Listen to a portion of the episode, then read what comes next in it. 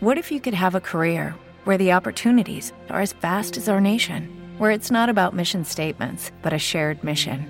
At U.S. Customs and Border Protection, we go beyond to protect more than borders from ship to shore, air to ground, cities to local communities. CBP agents and officers are keeping people safe. Join U.S. Customs and Border Protection and go beyond for something far greater than yourself.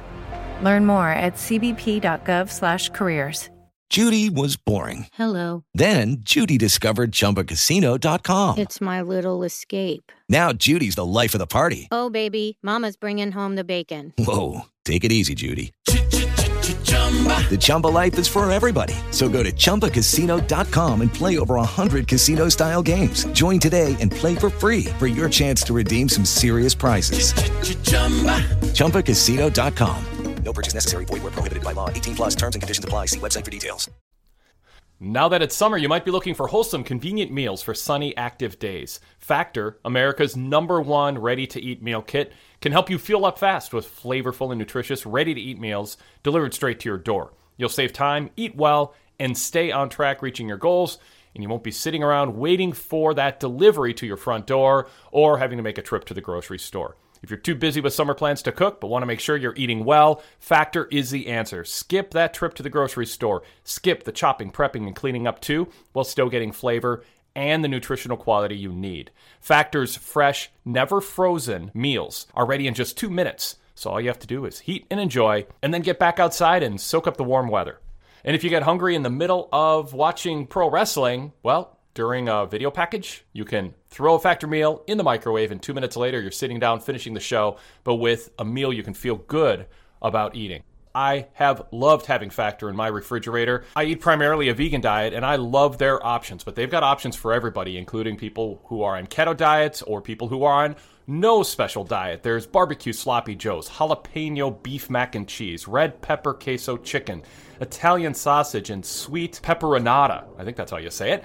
Ancho live salmon, and more. The selection is exciting every week when you get to pick out the meals that you want. They'll auto select meals for you that fit your category if that's easier for you. But you can easily customize what gets delivered to your house and even skip a week or two if you're going to be away or have a lot of dinner plans outside the house. It's so nice having these meals in the refrigerator, knowing that they are dietitian approved, nutrient dense meals that are going to leave you feeling satisfied. I can speak from experience. When I have a factor meal, I don't even think about snacking for hours afterwards. That's how satisfying they are. But they've got calorie conscious options too for this summer in case you're trying to lose some weight. And if you're trying to put on some muscle mass or gain weight, they have protein plus meals with 30 grams of protein or more per serving. If you've thought of going vegan but think it comes without taste or satisfaction, this is the place to start. My next delivery includes three bean vegan chili, vegan mushroom marsala, harissa, I think that's how you say it, braised garbanzo stew. The next week, my vegan options are peanut Buddha bowl, tomato roasted vegetable risotto, smoked tofu almond stir fry,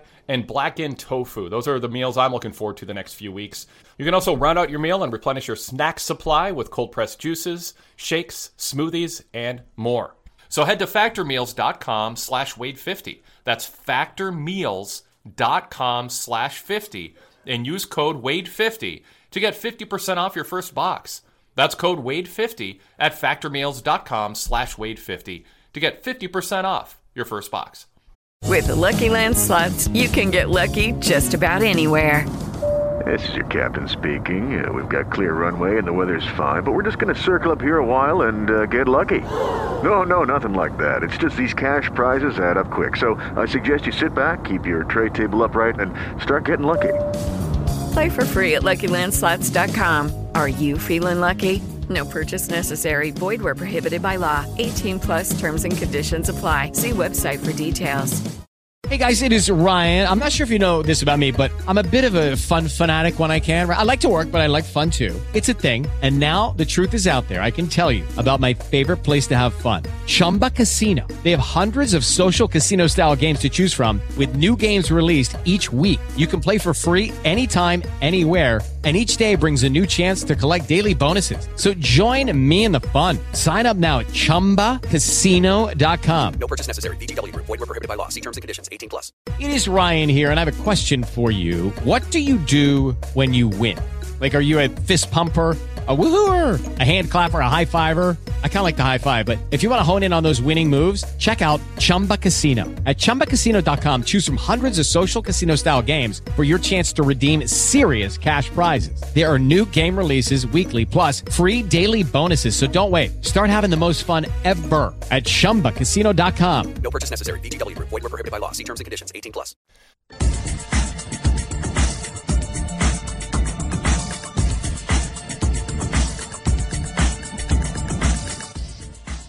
Now, PW Torch and Spreaker bring you the Wade Keller Pro Wrestling Podcast.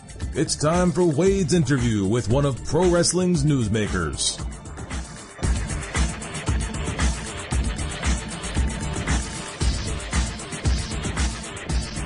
Five years ago this month, I interviewed former WWE creative team member Jason Allen. I broke the interview into two parts. One dropped on June 1st, 2018, the second one on June 8th, 2018. And we bring you both installments today on the Wade Keller Pro Wrestling Podcast Interview Classic for Sunday, June 11th, 2023. In part one, it was the 10th anniversary of his time in WWE in 2008. And he talked about life as a writer behind the scenes, how he got his job, what it was like on the first day, and how he adapted to the lifestyle, why it came to an end, and various fascinating anecdotes about the creative process and the big names he worked with. Then in part two, he talked about how he ended up realizing life as a WWE writer might not have been a good long term fit for him, including a conversation on a plane with Mick Foley about the doubts he was having. Plus, some insights into some happenings in WWE in 2008, including John Cena's poopy incident with JBL's limo, the Mike Adamle disaster, insight into Vince McMahon's quirky million dollar giveaway on Raw. That was 15 years ago? Wow. And how people reacted internally to that. Also, did writers check out online reviews of their shows? How it was difficult to watch veteran wrestlers be a shell of their former selves backstage when the cameras were off, and much more. This is a fascinating interview. These uh, interviews that I conducted, uh, dozens of them with ex WWE creative team members, always provide insight you just can't get anywhere else. These are non wrestlers, kind of, they feel like outsiders a little bit sometimes in WWE. They're, uh, you know, uh, uh, at times a close knit group. Um, I know I've observed them just hanging out after matches together while the wrestlers are in a co- totally different zone. But these interviews give us a window into the dynamic that exists between non wrestling or non ex wrestler writers and Vince McMahon and the wrestling. The, the wrestlers themselves. So um, I think you'll really enjoy this, especially if you didn't hear it the first time. But even if you did, I know there's aspects of this interview I don't recall details of, and I, I look forward to listening to all of this again myself. Uh, so let's uh, let's do it together here. Here we go with this weekend's interview classic again with Jason Allen.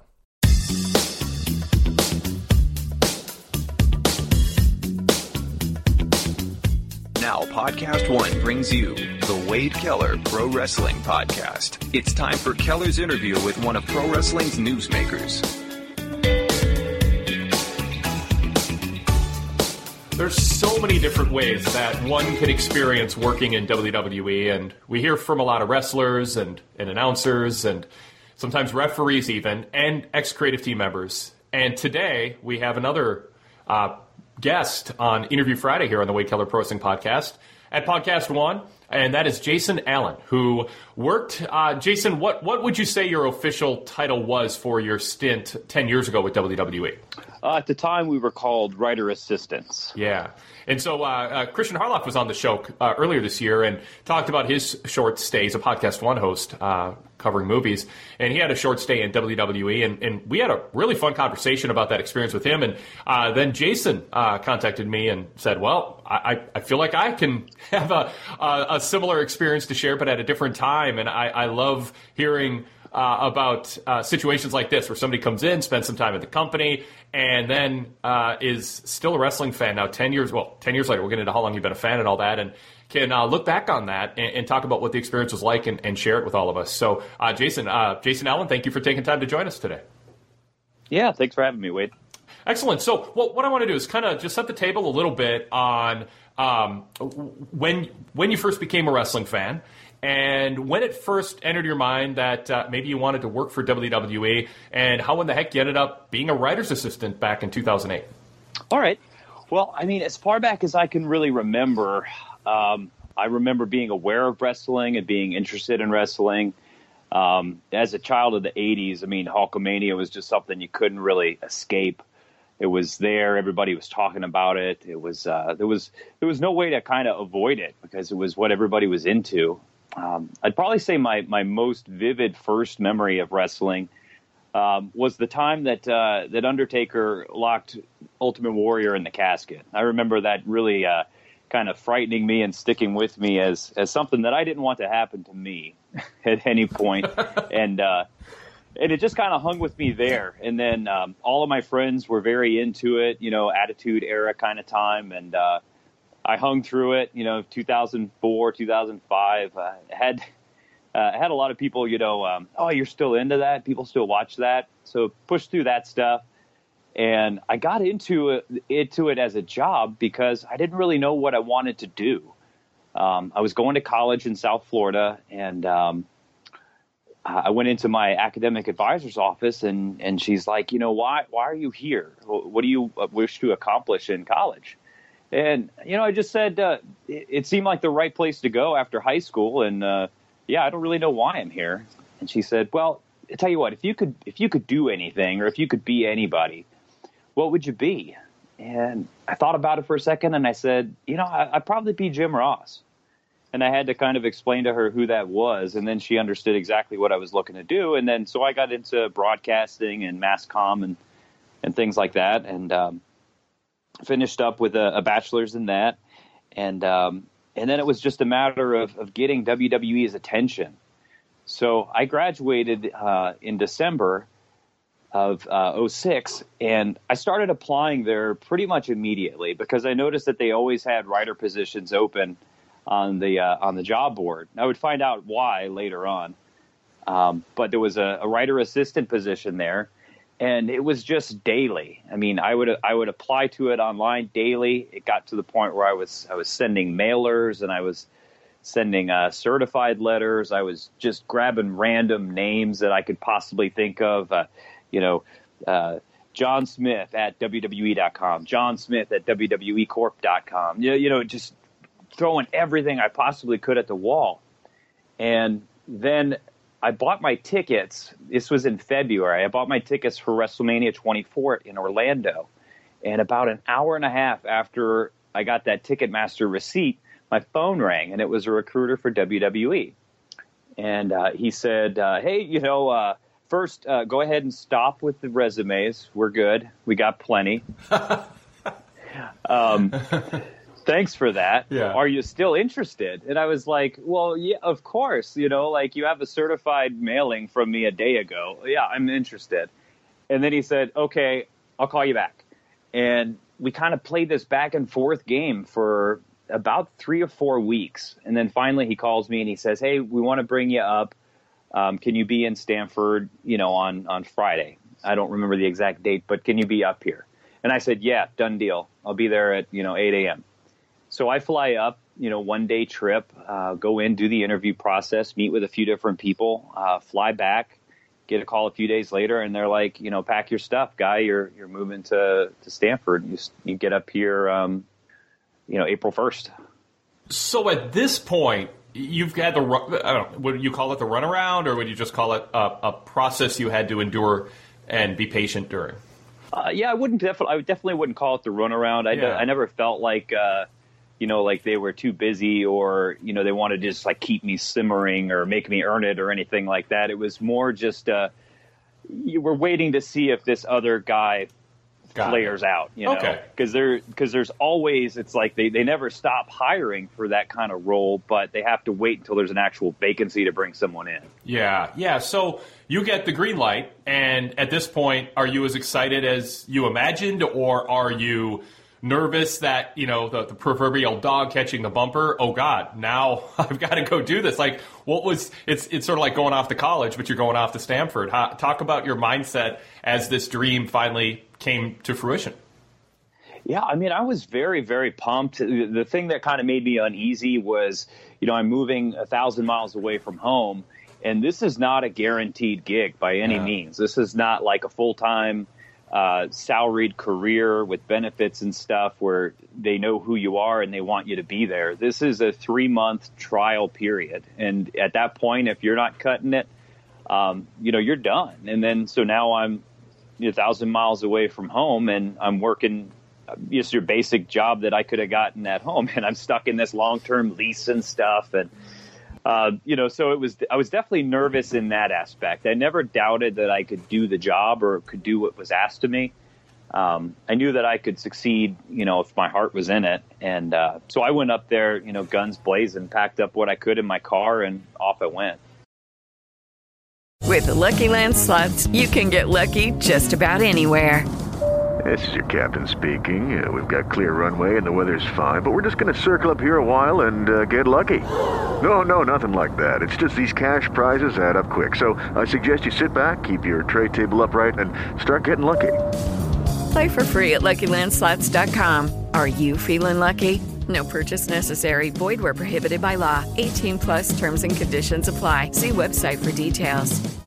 Hey guys, it is Ryan. I'm not sure if you know this about me, but I'm a bit of a fun fanatic when I can. I like to work, but I like fun too. It's a thing. And now the truth is out there. I can tell you about my favorite place to have fun Chumba Casino. They have hundreds of social casino style games to choose from, with new games released each week. You can play for free anytime, anywhere and each day brings a new chance to collect daily bonuses. So join me in the fun. Sign up now at ChumbaCasino.com. No purchase necessary. VGW. Void prohibited by law. See terms and conditions. 18 plus.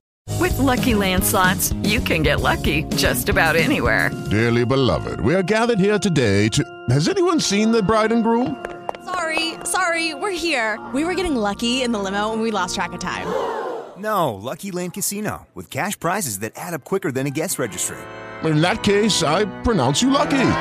Play for free at LuckyLandSlots.com. Daily bonuses are waiting. No purchase necessary. Void were prohibited by law. 18 plus. Terms and conditions apply. See website for details. One way that you can help us sustain our schedule of putting out podcasts throughout the week is by giving us a five star rating on Apple Podcasts. Just go to Apple Podcasts and look for our Wade Keller Pro Wrestling podcast and Wade Keller Pro Wrestling post show and give us a five star rating. We hope you think we've earned that score with our fast turnaround times and our quantity and quality of wrestling analysis throughout the week. So take a moment out for us and do us a favor and give us a five star rating at Apple Podcasts. That helps us on search returns and helps us grow. And if you want, you can add a few comments about what you like about the programs in the comments section. Thank you so much. Hey guys, it is Ryan. I'm not sure if you know this about me, but I'm a bit of a fun fanatic when I can. I like to work, but I like fun too. It's a thing. And now the truth is out there. I can tell you about my favorite place to have fun Chumba Casino. They have hundreds of social casino style games to choose from, with new games released each week. You can play for free anytime, anywhere and each day brings a new chance to collect daily bonuses. So join me in the fun. Sign up now at ChumbaCasino.com. No purchase necessary. VGW. Void were prohibited by law. See terms and conditions. 18 plus. So, what you, what kind of prep did they give you? I mean, I, and I'm I'm interested in minutia, like dress code, um, how early to show up, who to talk to, like how much did they kind of have? Because obviously they go through this with a lot of a lot of writing assistants. So they you've probably felt like you're signing up for something that was a process and it was sort of refined. Did you get that sense? Yeah, it definitely felt like there was kind of a there was a machinery in play where you got there and it's like, oh, okay, that's the new guy, and you stay the new guy until someone newer shows up. right. um, uh, I mean, I was told by the recruiter that you know, hey, you're going to be at TV. Um, two, sometimes three days a week. You got to wear suit and tie every time you're there. Uh, show up day one to TV, suit and tie. I'm the only one in that kind of stuff. Um, everybody else is nicely dressed, but definitely not, you know, not as uh, as corporate as I looked at the time. It was, uh, you know, made very clear early on, like, okay, there's there's a couple things that you're gonna that you're gonna need to know as far as our brotherhood, so to speak, and that is anytime you see somebody first time, doesn't matter, shake them, shake their hand look them in the eye, say hello, good to see you. Some some guys like to be called by their character name. Some guys prefer this name. Um, so you start to pick up on those things real quick. You know, like like Undertaker is is Taker or he's Undertaker. He's you don't call him anything else. You know, and if um, you you approach him and you shake his hand and stuff like that, and you you don't show any intimidation, but you show respect. Um, and then there were different kind of I don't want to call them rules, but just different kind of mores for different guys. So you kind of pick up on those things as you go. And uh, I made the mistake of uh, of not shaking Dusty Rhodes' hand one time early on in the day. And uh, for the rest of the day, it was like every time I passed him, he'd look at me and he'd shake my hand and he's like, "Who are you again?" Uh. And uh, so he definitely like you ribbed me for the next you know couple days about that and uh, you know it's it's just small stuff like that stuff that you wouldn't really think of um, as being important but it's important to that to that culture and to that family yeah interesting so uh, if you remember talk about a few of the other peculiar or particular ways that you had to approach talent uh, or or high end staff like you know Dusty uh, differently than others? Like, does anything else jump out in terms of okay, this is how you approach this guy, but don't do it with this guy. This is a different approach. Um, I mean, each guy kind of had their own vibe. You know, some guys were very involved in the in the process, and other guys were were sort of kind of off on their own, doing their own thing. And uh, a lot of it had to do with their position on the card at the time. Uh, you know, Triple H and and Shawn would kind of you know, hang off this to the side and, and you know, talk business and, and work through their programs with each other, bouncing stuff off of them. So they weren't really involved with a person like me, you know, aside from me just going to get them and say, hey, we're going to do this pre tape. Uh, mid card guys were much more involved in, in the process with, with someone like me. Like I dealt a lot with uh, Santino and uh, Miz and Morrison at the time, uh, Shelton Benjamin, the Legacy Group. Um, those guys were much more uh, eager to kind of talk to me and bounce ideas off of me, even though you know I'm technically not really um, all that high on my own totem pole. Mm-hmm. But you know, I was I was accessible, whereas you know maybe some of the other guys weren't always available. You know, maybe uh, you know Brian wasn't available at the time, or or uh, DJ wasn't available at the time, so they would kind of pass stuff through me. You know, I worked a lot with with Miz and Morrison when they were having their feud with Finlay and, and Hornswoggle. I mean, I remember sitting down with those four guys and, and hammering stuff out for a little bit. So it, it, let's talk just a little bit about that walking in the door. Uh, you know you're supposed to shake hands with people. Are you given a place to go and an assignment on this first day? Are you told to just sit back and observe? Are you shadowing somebody? Uh, uh t- talk about that first day at TV. Okay. Uh, so the the first day, it, there's not really a call time for me, so to speak, because I'm just kind of going with the school of fish, you know. So we're told, you know, be at the building by 12, and it's just I'm in a car with the other people that are going there at 12 o'clock, and we get in there, and um, the first thing that we're going to do is we're going to set up the room for the production meeting. Uh, we're going to lay out sodas and and chips and stuff. And, and that's one of those other kind of nuances that you learn over time. You're like, okay, this guy has to have two diet cokes, and it reminds me a lot of like uh, like those concert riders you hear about sometimes, whereas some people are like, you know, only green M and M's, and and uh, no one was that that meticulous, but it was very particular that you know these certain sodas be here and no no vitamin waters and you know that kind of thing. So we would set up the room for everyone who's going to be involved in that kind of script reading and redrafting process. That would be the first thing we'd do. No, and it's just a matter of okay, here's a revision, here's a revision, here's a revision, handing out new scripts as they're as they're changed, and you know, going to a guy like Arn Anderson, and he's like, oh my gosh, this is the ninth page you've handed me. You know, how many more of these am I going to have? And and you know, him throw it in like not throwing, but him handing me the the existing one, and oh here, take this away, and him copying his notes over from one side to the other. Um, you know, so that was a big part of that uh, that sort of auxiliary person, that writer's assistant person, where you have creative input, but on on the road at TV, your primary role is to facilitate the creative process. Yeah, if you have a yeah. great idea, by all means, chime in. But for the most part, you know, get the coffee, get the copies, keep people happy, grab me this guy, tell people to be quiet, you know, that kind of stuff. So, what, how old are you at this point? Uh, I think I was about I was 26 at the time. And so, how what level of starstruck are you at this point? And had you been around famous people that you saw on TV before? And and how did you handle whatever those feelings were? Where it's like this is my job, you know, and, and look like you know act like you belong, but you're also kind of taking a lot in that you've been watching all these years. Yeah, it was a really weird thing for me because I thought that it would affect me a lot more than it did, but it it, it didn't have too much effect on me at all. Hmm.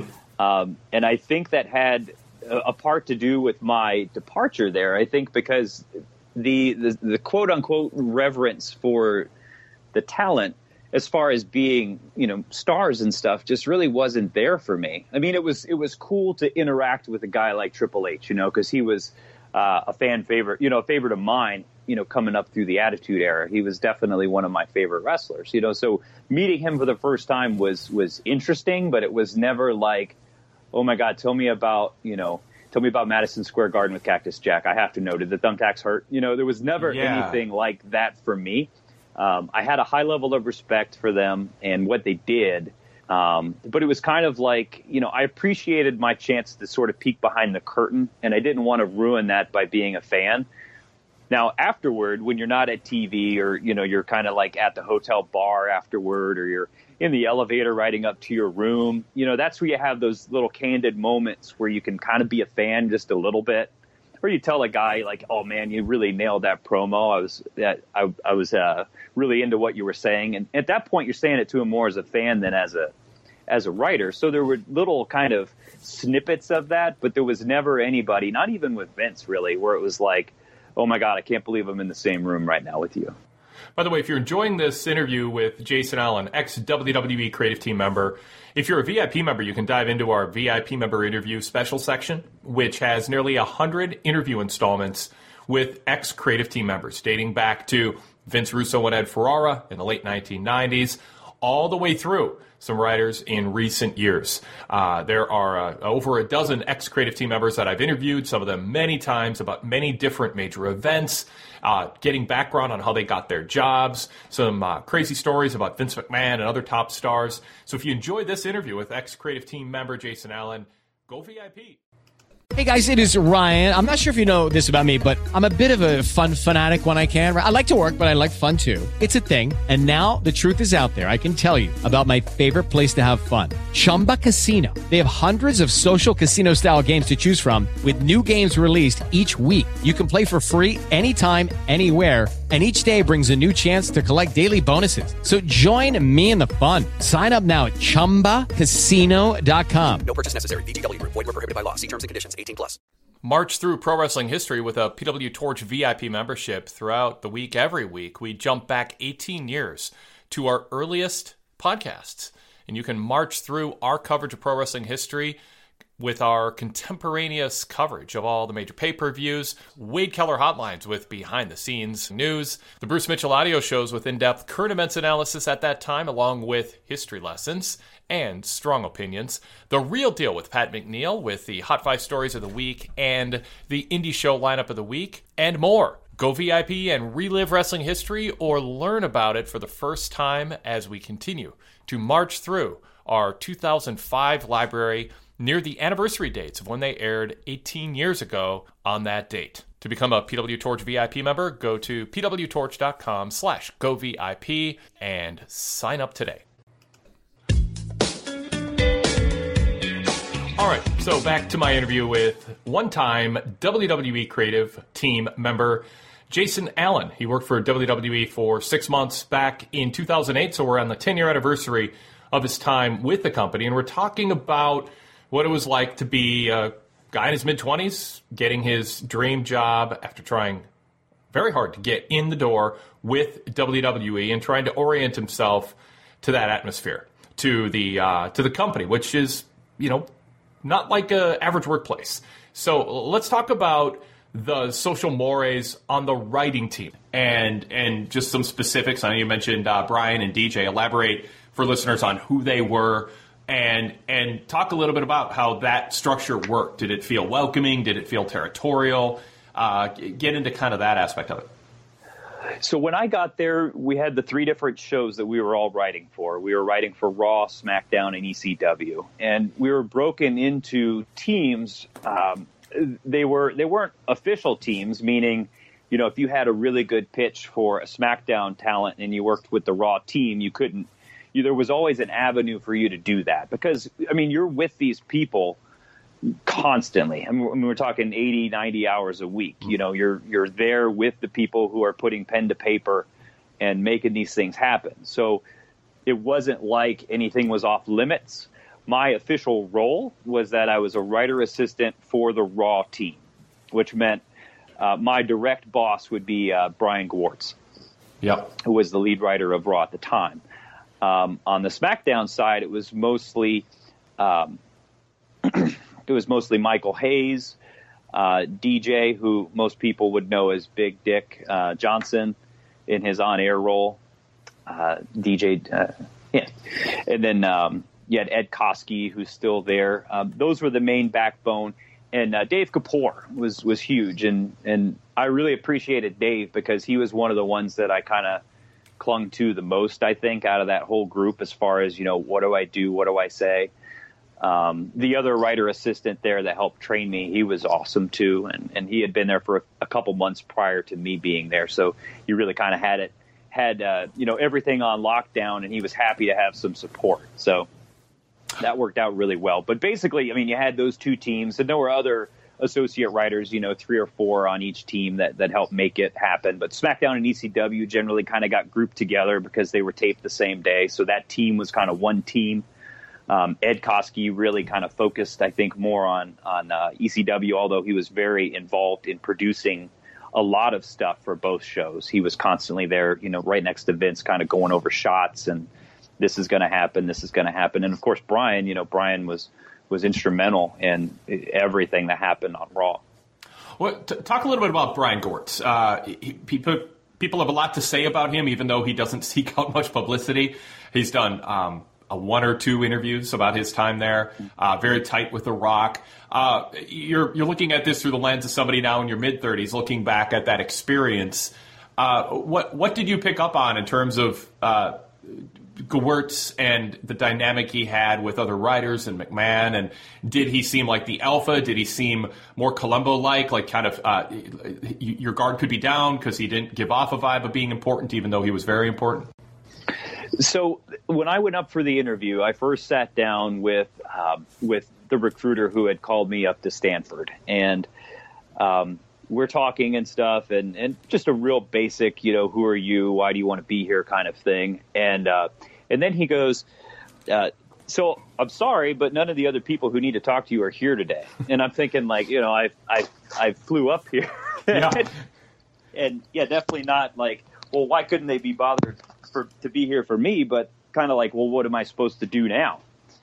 And uh, he said, "Tell you what, we're gonna we're gonna pay for you to get a cab. We're gonna send you down to the train station. There was one right down the street from the office, and you're gonna ride into Grand Central, and uh, then you're gonna walk six blocks this way and four blocks that way, uh, go up to the you know 17th floor, and and Brian will be there. And so you know, like I'm not some you know naive child, but I had never been to New York City, so I, I, I go through all of those motions. I go up there, and and then there's Brian behind the counter, and um, I mean the first my first impression was like, you know, this guy's um, this guy's kind of quiet. He seems like you know he, he seems uh, sort of to himself, kind of lost in his own thought from time to time. Uh, but extremely sharp. Um, he had a very good rapport with with everybody that I encountered. Uh, I never got the vibe that Brian was uh, above anybody or above anything else, even though he was extremely influential backstage. Um, certain guys would would definitely cling to him in that sort of rock type relationship. Um, you know, like Cena, he would work closely with Cena as far as verbiage. Uh, he and Jericho worked extremely close together from what I could see during the Jericho's whole summer program with Michaels. Like every beat of that story came out of the two of them, just kind of sitting in the writer's room and, and hammering that out. What are we going to say? What are we going to do? Uh, and I think that's important, you know, especially for for talent to establish their own voice and not just take what's written on the page because you know, sometimes what we would write is, you know, captures the, the bullets of what needs to happen, but it doesn't speak in their narrative or in their voice. Um, and Jericho was really important in getting that program to work. But I mean, Brian, Brian was often handed, uh, you know, unsolvable problems with the task of making them work. Um, we would often be in the writer's room uh, on a Wednesday, for example, and we've just done two TVs, and you know people are kind of a little bushed from the road, and we're sitting around kind of debriefing what happened, where we're going, and then Brian would walk in after he just had an hour long meeting with Vince, and then he would drop this bomb on us. hey, this is what we're doing. How does this? How do we make this work? You know, that's that's how the Adamle thing came about. Is he just came in and he was like, "So, Mike Adamle is going to be the GM of Raw. and we just kind of all sat there with our jaws on the floor, and it's like, okay, so that's what we're doing. Uh, same kind of thing with the uh, the championship scramble. Like he had to come in. That was the uh, the main event for two of the sh- or two main events for the Unforgiven pay per view. Like it was a brand new concept, and he had to come in and basically pitch it to us, um, because this had, this was an idea that I think Patterson had come up with, and it came down the pipe that this was something we were going to do. And it's like, okay, well, like how do we how do we get there? So Brian would be handed these things where it's like, hey, you got to work Slim Jims into the script or whatever, and he would come in, and his job was to kind of motivate us to get the best out of us, so that we could make those ideas that were coming down, sometimes from advertising, sometimes from Vince. We could make those things work in a storyline context. Um, but he was, I mean, extremely dedicated. He's one of the hardest working people I think I've ever met, and he carried a lot, a lot of that burden, you know, on his shoulders. And uh, at times, you know, it would seem like it it, it him down a bit. Yeah, yeah, interesting. Um, it, it, a little sidebar because I this is fascinating. You really enjoy talking about this aspect of behind the scenes in WWE. What was social life like? Well, you know what? Let me actually, for the sake of listeners, because I know a little bit about this, but I haven't had you talk about it yet. How, how long did you stay there? Let's actually kind of cover how long you were there and why you left, so we kind of have know where the end point is, and then we're going to fill in um, that period with some more stories, and I've got some follow up questions. But um, let's actually go to that now and, and talk about um, the date you started, what you kind of remember was going on storyline wise then, and then how long you were there and what led to your departure. And I'm sure that's kind of a pretty uh, big part of your story. So go ahead with that now, and then I'll ask those other questions. Okay. Yeah. Yeah. I, I started, like I said, so I bought the WrestleMania 24 tickets. And uh, when I went there to to watch the show in Orlando, I knew that I would be joining this team. And I was I was basically leaving. My car was packed, waiting for me to come back home. Um, and and drive out that next Monday. So I went in there uh, and started Tuesday after after Mania 24, and the guys were still out on the road. So it was just me, you know, and I'm I'm walking around the halls and stuff um, uh, in in Stamford, and and there's just these, you know, really great pay per view posters everywhere, and I go in the writers' room, and there's toys all over the place, you know, from from guys who like had a action figure made, but then they never got signed. So it's like these one-off toys, and uh, and I went in to meet Stephanie because she wasn't there when I first started or when I came up for the interview. And uh, Stephanie's like seven months, eight months pregnant at this point with her first child. And uh, she comes up to me and she's just so sweet and so so nice. And she's like, "Oh, hi, I'm so nice to meet you. Look, I swear I'm not a diva and I'm not like this, but I need a blueberry muffin right now. so that was my first official task was to run Wow. myself down to the donut shop and, and get Stephanie a blueberry muffin. I, so there are there are times I absolutely wish I could just shout out, "I want a blueberry muffin," and I would have one, uh, you know, 20 minutes later. That would be really Yeah. nice. Yeah.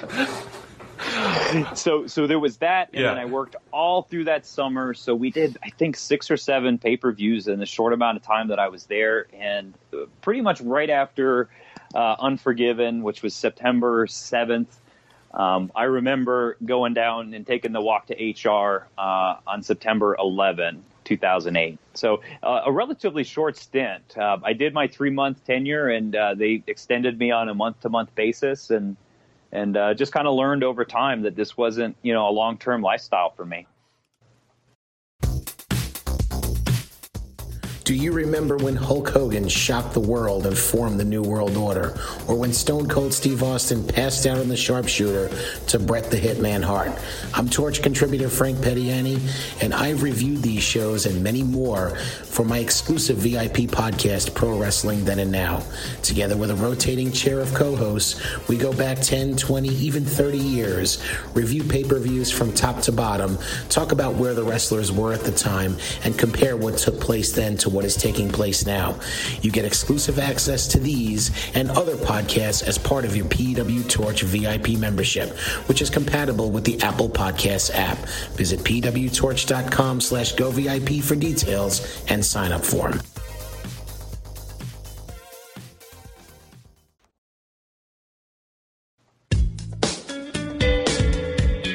talk about the, the the lifestyle, the social life for the writers relative to other people who work for WWE, um, and even within the writing team. You know how, how that is a little bit different. How uh, how how do you look back on that period of time that you were on the road and, and living that very different schedule than I think most people experience?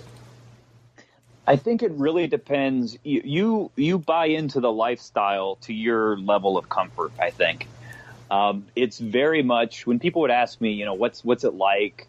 Uh, why aren't you there? You know, I would kill to have that job, that kind of thing. Um, to me, it's very much like being in a rock band where you know you go to a venue, you set up, uh, you do the show. It's 11:30. You go back to the hotel, and everybody's at the hotel bar. And then, you know, if you're not if you're not really part of that, it's it's very easy to find yourself. Um, I don't want to say blackballed because that's the wrong term, but you're just you come across as like, well, he's not one of us, you know. And and I tried to do that. I tried to be that person for a while, you know. I not necessarily with the heavy drinking, but just I tried to you know play into that part and and be that person and i found out that it really wasn't for me um, because social wise that's it like that is all you have you have the people around you and you're flying on planes and, and riding in cars constantly with uh, with the writing team sometimes you know you have a talent in the car with you um, if they didn't have a car or something like that and I mean, that really becomes your family, and you kind of look, you kind of look above you at at some of the other people that are there, and you're like, you know, uh, do they have families? Do they have kids? If they do, do they ever see them? You know, and and that was really what started to kind of eat at me. Not because I had that stuff, but because I wanted that stuff. Um, I went up there, you know, solo person. Uh, you know, yeah. didn't know anybody, anything, or you know, no one was entitled to my time except for me. And uh, the social circle's small. Like I never developed any friends when I was in Stamford because there was no time you you come off the show and like I said, it's eleven thirty when Raw goes off the air, and you get back to the hotel and you're just like you're jacked on adrenaline and stuff because it's it's fast moving and stuff changes and crap hits the fan and, and you're just on edge, you know. So you might not get to bed until three o'clock, four o'clock. Um, get up the next day, ten o'clock, and and you hit the venue at eleven, and then you're there until midnight again. And then maybe you catch a plane, maybe you don't. Maybe your plane's at seven thirty in the morning, and you know, you get home long enough to wash your clothes and put them right back in the suitcase. And, you know, I, I don't mean to come across like, you know, this grizzled road veteran because I didn't do it for that long, but it's, yeah. it's a, it's a grueling schedule. Well, yeah, it's either something that you love and, and want to keep doing, but if it's something you don't, it doesn't make any sense to, to make that your life. You know, I mean, and, and what did, as you're kind of going through this and you say you didn't really create friends or develop friendships, but from a camaraderie standpoint with the other riders, did was there time to talk about that aspect of things, the things that are going through your head, which is is is this something you guys want for a long time? Is this a sustainable way to live your life? Do you have families? Do you see families, or did, was it not really in that even in that six month span? Wasn't there an opportunity to get to know other riders in that way as they came and went? Um, well, yeah, I don't want to make it seem like like people weren't friendly there, or that relationships didn't blossom. Um, what I mean is like outside of the WWE circle, for me anyway, there was no one. There were the yeah. people that I lived with, but I would barely see them. And uh, I really, really lucked out when I came up to Stamford because I managed to find uh, an apartment with three other guys, one of which who happened to, to work for the company at the time, and he's still there now. Uh, at the time, he worked in their uh, their dot com, you know, and he would be on the road every once in a while doing interviews and stuff like that. He was working under uh, Joey Styles at the time because Styles had taken over the dot com responsibilities, and and sure. uh, and he's still there. So he would occasionally kind of like, you know, want to know what's on my mind and stuff, so that he could organize his flow around what's coming up. So like if if you know I kind of led on that we might have a ladder match in the works, he could get a bunch of ladder match clips hooked up. Um, so he was really passionate about his job, but he was, you know, more of an office type person. So our schedules didn't line up at all. you know, I might randomly see him from time to time, and you develop friendships with the writing staff, absolutely, because you're not just talking wrestling all the time. You're shooting the the crap about normal stuff. You know, all of us were like comic book fans, so when Dark Knight came out that year, we were all really pumped to see it and talk about it. When you know, when it was over. And Ed Koskey in particular was like had this countdown in his office where every day it was like pull off a sheet, you know, because he was this really big Batman fan. I thought that was so cool, you know, that he would share that with us. But Yeah. as far as I remember, I mean, none of us really sat around talking about like, yeah, do I want to do this when I'm 40 or, you know, man, I really wish I could settle down. Uh, I think like, you know, I had those thoughts in my head and, and, uh, my, my work started to reflect that. Uh, but no one really talked openly about that because it was almost like, you know, once you cross that line, like you, you're, you're dead to them, you know, because clearly you're not, you haven't bought in at that point. If, if you have any doubt at all, then you need to just go.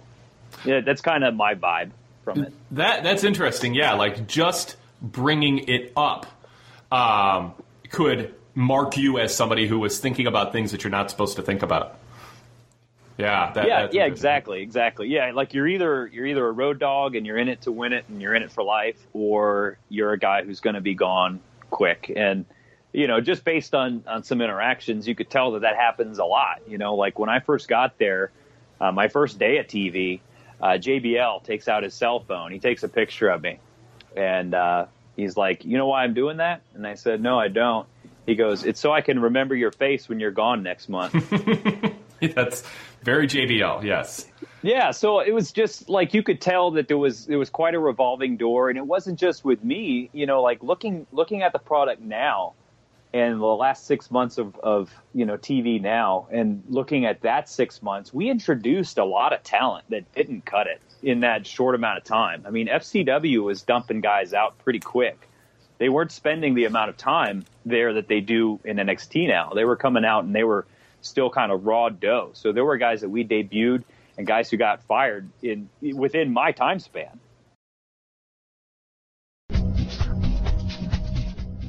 In 2012, NXT transitioned into the developmental system and ultimately the brand you see today.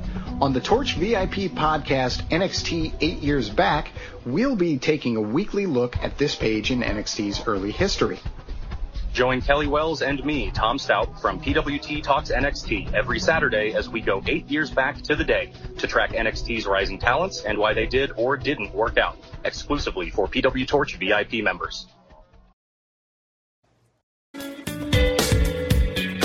Let's t- talk about some of those names who come to mind.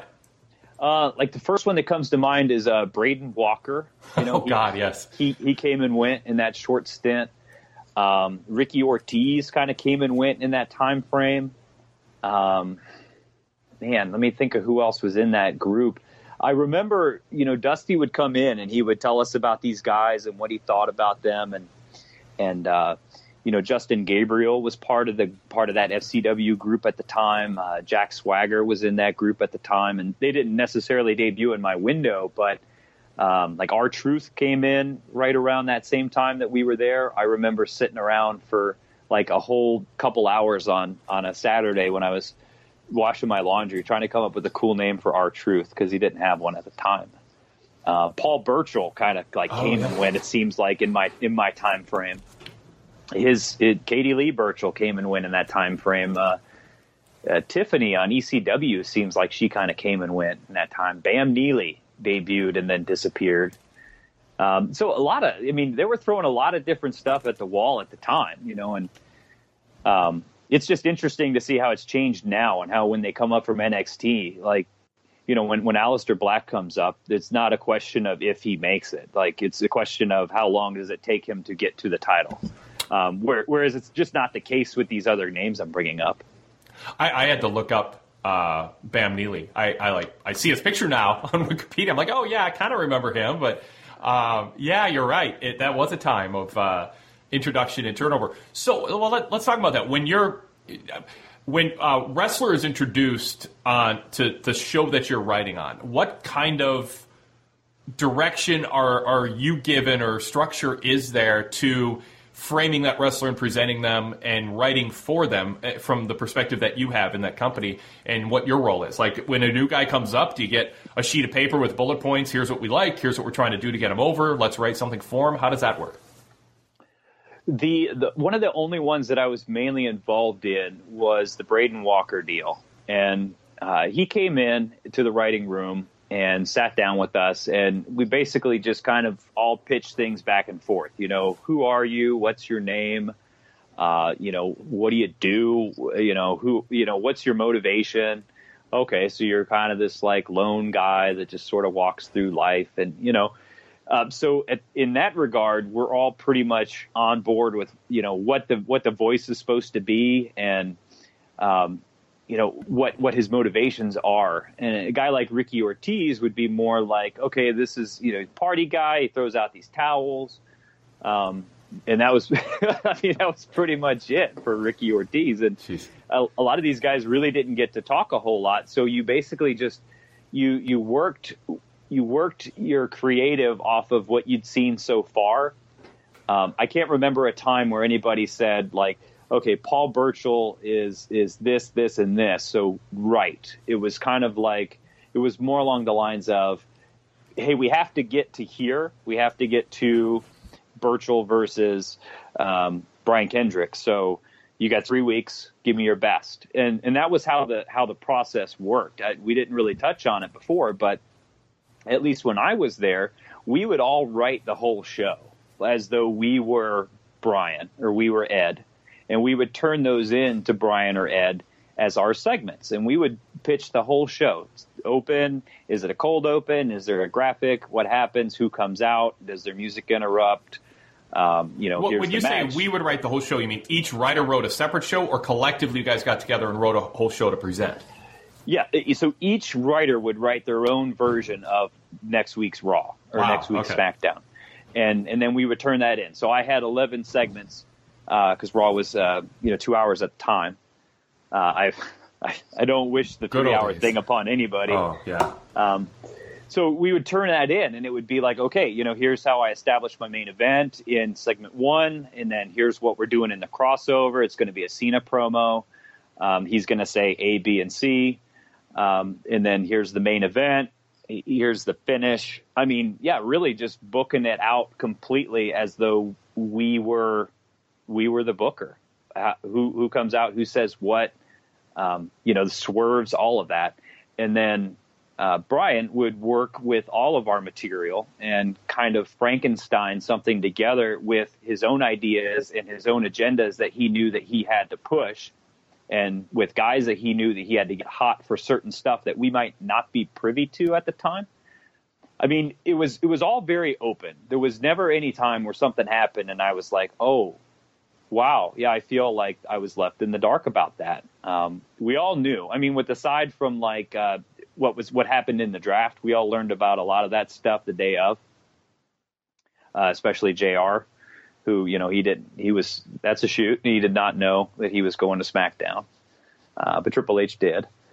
So there was there was never anything like that where it was like I would write something and they would say no no no no okay don't do that because he's not going to be here in six months or anything like that. Yeah. Uh, we were all encouraged to pitch in ways that were uh, exciting and you know slightly like I would I would take that opportunity to pitch stuff that that made sense, but I also knew that I was kind of an outlier, so I would take some chances here and there with stuff that you know might be a, a little bit past the envelope, not so much in like a PG thirteen setting, but just like well that's kind of a zany story, you know maybe maybe they won't buy that, but if they do, then I'll know it's mine, you know. So that was kind of a neat part about that is that everybody had kind of an equal voice at least until you turned in your paper, you know, to the teacher at the end of the day, and then uh, the raw script comes out and you see if anything that you wrote made it.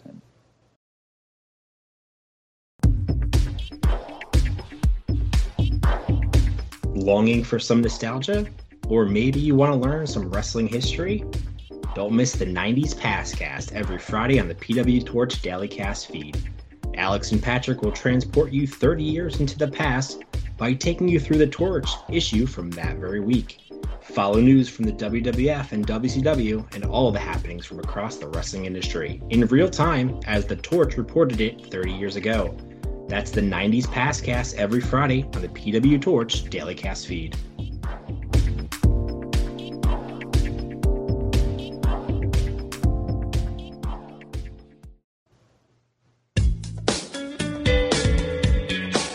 What uh, what uh, was your perception or idea of how WWE TV got written before you got there, and how much did the process in reality differ from that? I assume that the writing team was a lot smaller than than what I thought you were going to say smarter. And I was like, wow, that's a dig. you drew out the No. sma, and I was like, wow, where, where are we going here? All right, go ahead. no, no, I really assumed that it would be more like you know four or five guys, Vince, and a, a couple dudes who uh, you know got the coffee and made the copies, and I was going to be the coffee copy guy. Um, that was what I thought. You know, I got there and it was more like a team of, geez, 15, 16, something like that. I mean, there were there were a lot of us. Um, and then we added on to the team as we went when they brought in uh, they brought in Freddie Prinze and uh, Freddie's friend. Was that what he was Uh, known as? No, he, Okay. he, he had a he had a name, and I can't remember it right now because he just told us that he goes by Fonz or Foz, something like that. So that was ju- that was just his name, but That's funny. it was. I mean, uh, don't get me wrong. Like the guy definitely got the job because he knew Freddie, but he absolutely pulled his weight. And I think a lot of us expected that he would just kind of be there to be that fan and, and really kind of just be starstruck. But he absolutely, both of those guys worked their asses off and, and really pulled their own weight, contributed a lot of really good ideas. Uh, but I never dreamed that you know the writing team would be 20 people, you know, Yeah. contributing to this, and and that each each one of the head writers would have to sift through seven or eight, you know, like 12 page versions of Raw, and and try to pick out stuff that's good, so that we all feel creatively justified and and encouraged and patted on the back. Um, which is, uh, you know, I guess not all of us needed that. Some of us did, some of us didn't um, but it's it's a it's a task, you know, to kind of sift through all of that and, and try to keep it straight in your head, but then also remember what you've got cooking on the back burner in your own mind, uh, as far as where you need to be and you know what's what's the main event of WrestleMania 25 and and how do we keep from destroying that in in in these 12 months because like the day one I get there and there's you know everybody's laid out their WrestleMania 25 dream cards and top main event on everybody's Cena Batista um, you know, and then it's like we get to Great American Bash, and people are talking about let's do Cena Batista. Uh, it actually ended up happening at SummerSlam. Yeah. It was just like, like I was like, well, wait, we we can't do that. That's the plan. You know, that's we're doing that. And then it's like, well, you know, the edict comes down from the top. Well, when we do it the second time, it'll be for the title, so it'll be different. And uh, it was just like you know you had the you tried to make these long term arcs, but then somebody would get hurt or something would happen, and it would all fall apart. And it was just like it, it was it was a constant kind of like like hurry up to fall behind kind of thing. Wh- When you're writing the TV shows with a team, uh, and this is something that traditionalists and different types of fans have have uh, curiosity about, if not issues with, is uh, how much did you feel that you and the writing team were writing a TV show? Because you talk about, well, you know, we're not just writing a TV show to, that's self-contained. We've got to think about the payoff at the end, and that's different than writing. It- It's, it's some, somewhat similar and somewhat different than writing a, a weekly series, you know, a scripted drama or something like that. Yes, there's a climax to a season and that kind of thing, so that's similar. But you're trying to keep an eye on all these other revenue sources, um, and so when you look at it now and, and when you look at it then and if there's differences explain that did you see yourself collectively as wrestling bookers who had a tv show that helped you book matches and promote matches or did you see yourself as tv writers with kind of a peripheral eye on oh that's right we're, we're writing a tv show but ultimately we make money when these wrestlers fight each other at arenas on weekends and we always have to have our eye on that pay-per-view and so, is there sort of drawing from wrestling booking history more, or how to write a TV show more? Because this is sports entertainment, not pro wrestling. Does that kind of make sense? What I'm asking? Yeah, I think I get the question, um, and I'll try not to stumble in answering it. Um, I always looked at it more as as we're bookers and we're we're trying to make these matches exciting, and a lot of the time we would have three, four, six weeks out where we wanted to end up. We would work with these grids a lot that would help us kind of storyboard out things and tent pole things. Um, to remember, you know, where we've been, what happened, how long ago that was. Um, we would use those for our story notes that we would put into the into the scripts for the commentary team. We'd have each match would have a little box, you know. On this was a one of the main functions of the writer assistant in the scripting format was uh, you would have a, a, box on the side of each match and, and uh-huh, have four or five bullet points. You know, this guy, um, you know, um, Matt Hardy is a you know two-time former U.S. champion or something like that. Um, I remember coming up with one stat one time where it was it was a fatal four-way going on, and there were like 50 some odd uh, championships all told between the four guys. You know, and put that in there, and, and JR. dropped that, so that was like one of my little oh that's my thing. Um, but I looked at it more as as we we booked we booked the territory in the sense of this is what we want to happen. Um, these are the matches that we feel are exciting. Now, why are they fighting, or what's what's an interesting reason that hasn't been done?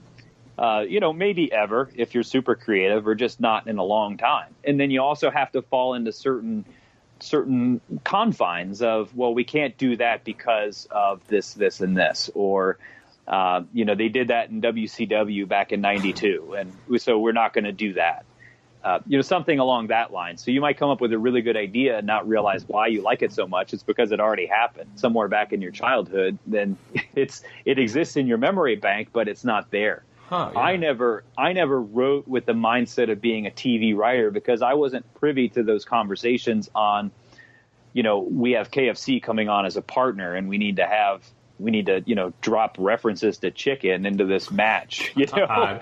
Yeah. So so I would never write in like a like a Kane versus versus a chicken kind of match because that wasn't where I was supposed to be. I was supposed to be focused primarily on you know, main event stuff. And then you would get little assignments, which was really cool, you know, where they would say to you, uh, okay, Jason, you know, why don't you book out the next two months of TV for these three talents, or book out the next three months of talent for, for uh, you know, the women's division, something like that.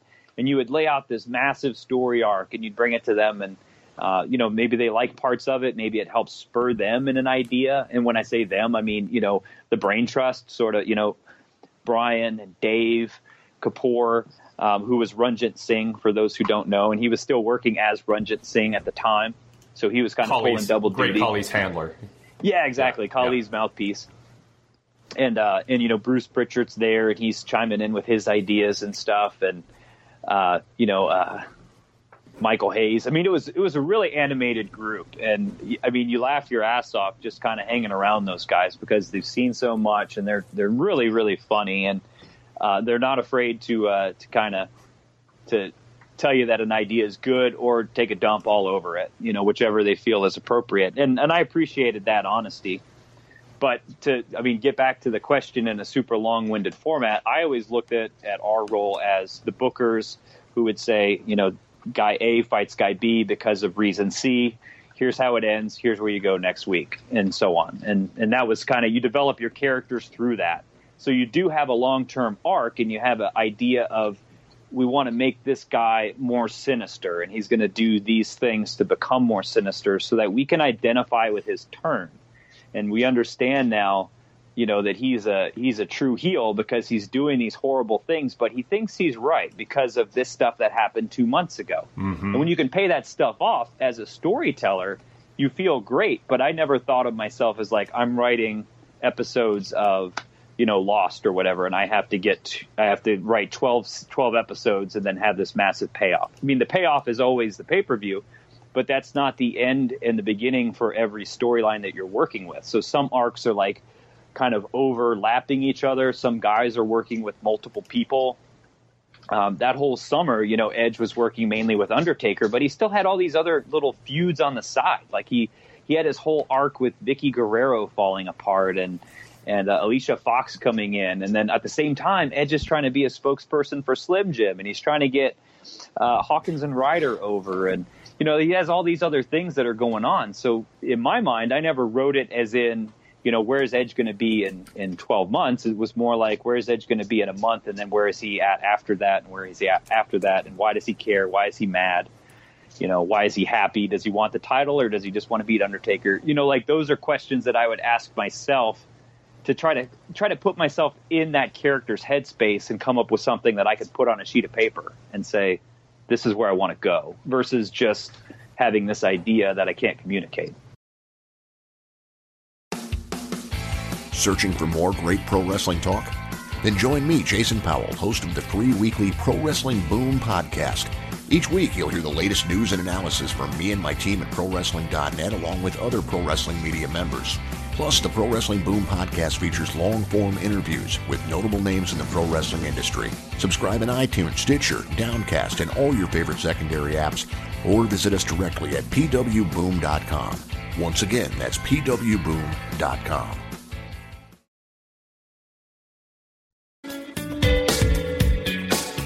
Now, it, it, going back to you said you know had an idea oh, that was done in WCW in '92, that kind of thing.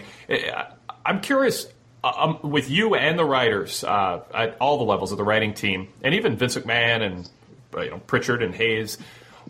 Was was history revered? Like y- you would find moments where you would be judged if you didn't know about something that happened in the 90s or the 80s or the 70s or know who a wrestler was or in talk about angles did you go hey remember when terry funk did this and or bill watts did that and that worked um, or the Von Erich Freebird feud this like did, were there references to history and was this a group of people who just had a passion? Or on the flip side was history sort of scorned? Like vince doesn't like that because we're doing something different wink wink or no wink. You know like we're we're not in that business. We're in a new business and we're doing this because I, I still think of that moment when vince looked at steve austin on the stone cold podcast on wwe network a few years ago and he just looked at steve and said things are different now than when you were there. We're doing sports entertainment we're a publicly traded company and there is that feeling like that vince creates maybe almost an artificial unnecessary distance from the legacy and history of his industry, at least selectively, not on Hall of Fame weekend, um, but otherwise. So, talk, talk about that as somebody who knew wrestling. How much did the other staff know wrestling and, and talk about it? I feel like a lot of that was more sort of a, a reverent nostalgia that we had for that kind of stuff. You know, we would kind of pitch it, we'd pitch stuff like, you know, something were to happen and you'd say, you know, kind of like, hey, do you remember when Earthquake squashed Damien? Like, you remember how everybody was so upset about that? Yeah, we want to do something like that, you know, and but not that. And and it was very particular that you don't, you know, we didn't want to replay our greatest hits or fall back on things like that. We we would have a list of gimmick matches and and like run-ins and all of that. How like we would go through. I remember putting together one list one time for Brian, and it was give me the last twelve, gosh, what was it? Last six months or something like that of how Raw went off the air because we want to do something different than what we've ever done in that time frame. Oh wow. So we would keep we'd keep like a table of okay, this is the last time we did a last man standing match. This is the last time we did a ladder match. And you would have certain kind of cool down periods between there. And there and there wasn't like a written rule book that said you could only do you know one first blood match a year or anything like that. But you would look back and, and you, it would seem like okay, that's a cool idea. Um, but then you just did one kind of two and a half months ago or something, and then it's not so cool anymore because the novelty hasn't had time to sort of rebuild. I, I And, lo- um, yeah, I love that. That's that's cool. That that was on your that on the radar, and the effort was made to to be creative and and break from habits, I guess, or or uh, being in a rut, or just bringing something back you sort of forgot hadn't done in a while.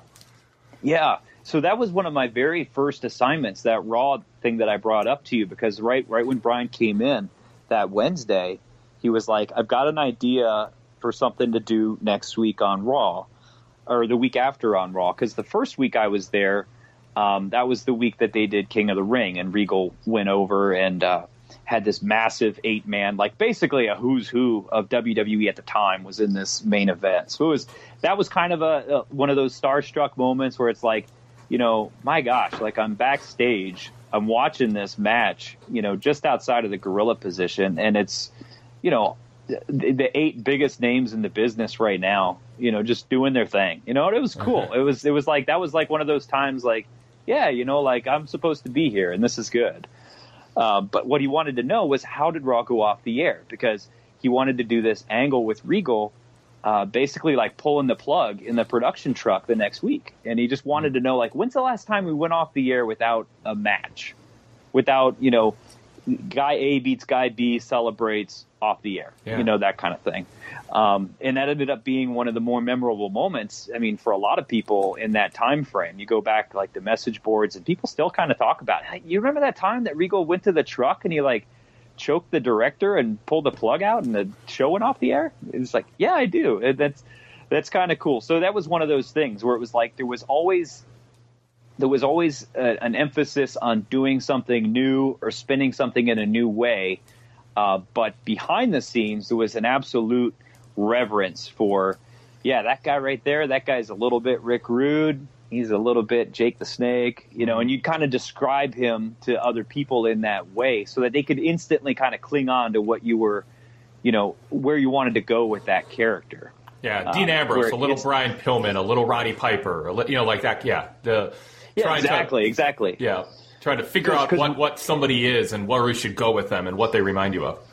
Yeah, because we all know like how those guys made us feel, you know, Yeah, and we, we we're all familiar with the character. It's like required reading, you know. But there was never a time that I encountered somebody and they were like, "Oh, you know, you you never saw, uh, you never saw uh, Jared or Gerald Brisco, you know, tap out the Iron Sheik or whatever, you know." Right. Like there was there was never anything like that. If you knew about it, you could find the right circle and you could you could talk about it and have a good time because there was always time for that um, but it wasn't you know no one ever looked down on you because as long as you knew the current product and you had a good understanding of, of what was going on where we've where we've been in a broad sense and where we're going in a broad sense um, there was never any disrespect that i saw from anything like that All right, believe it or not, we're just getting started. So there's a whole other hour of this in part two next week.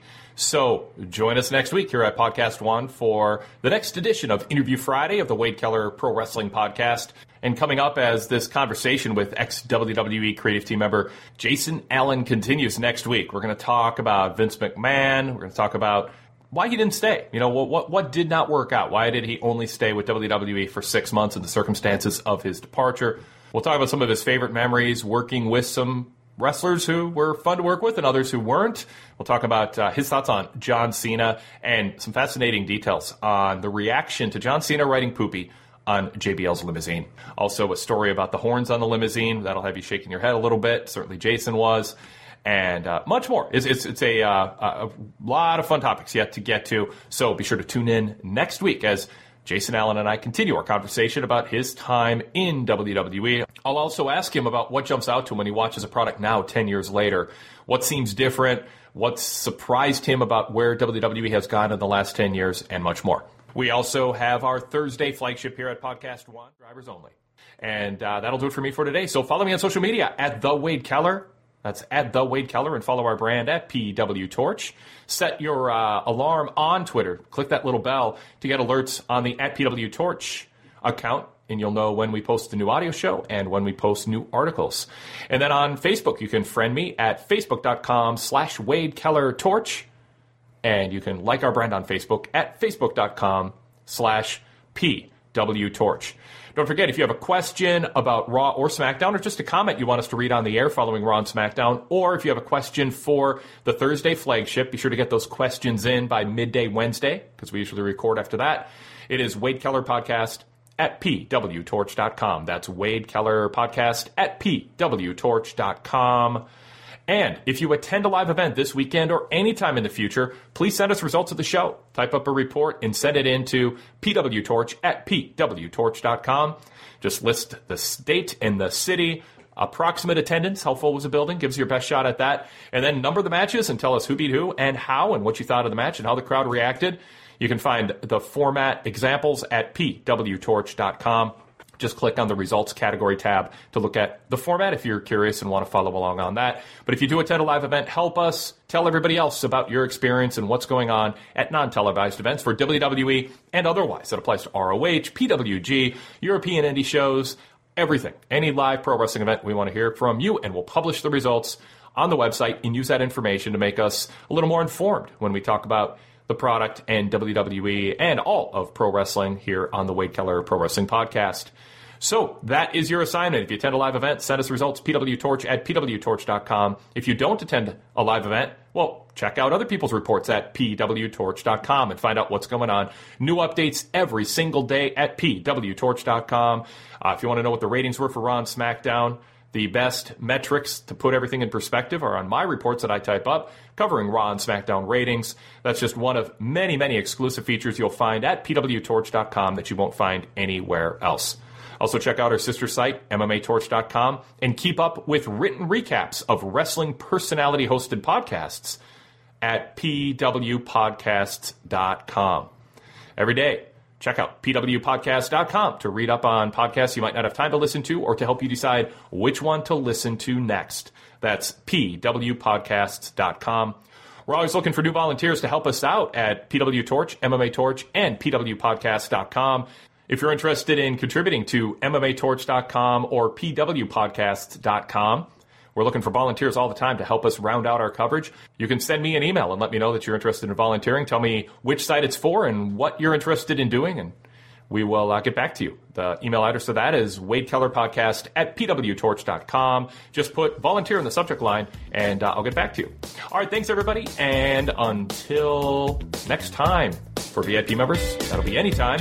And for non VIP members, that'll be next week after Raw. This is Wade Keller thanking you for listening and signing off.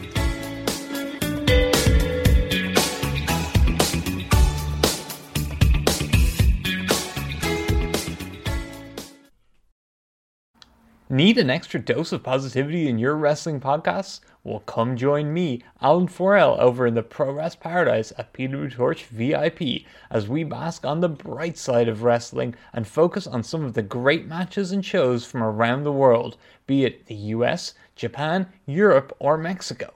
There's always a place for wrestling's past in the Paradise too, and we've done fun historical shows such as the We Love Liger series, celebrating the glorious career of Jushin Thunder Liger, and our I Was There When shows, where a guest will join me to talk about a classic bout that they were in attendance for.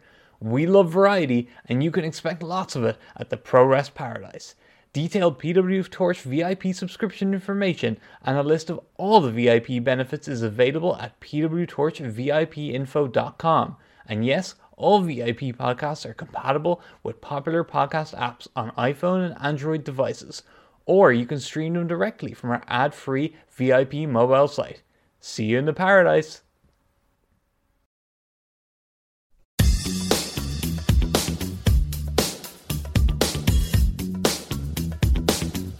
Now, Podcast One brings you the Wade Keller Pro Wrestling Podcast. It's time for Keller's interview with one of pro wrestling's newsmakers.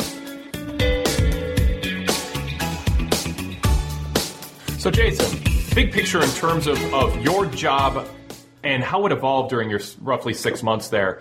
How did your duties change from that the first day, the first week, the first month as you went on? And was part of your decision to leave um, just lifestyle, or or was it seeing that there was a limit to your growth because of the the uh, seniority level and, and certain people, and you didn't see a path to be more fulfilled on the professional end of things? So kind of kind of talk about that dynamic. Um, so the first day, the first TV, it was. Uh, I mean, it's hard to kind of compare the last day to the first day because it's there's just such a an indoctrination kind of period where you're just getting yourself up to that speed. You know, like it's it's very much like these guys are already on the train and the train's going 100 miles an hour and it's whizzing by you and you're going to try to grab onto it.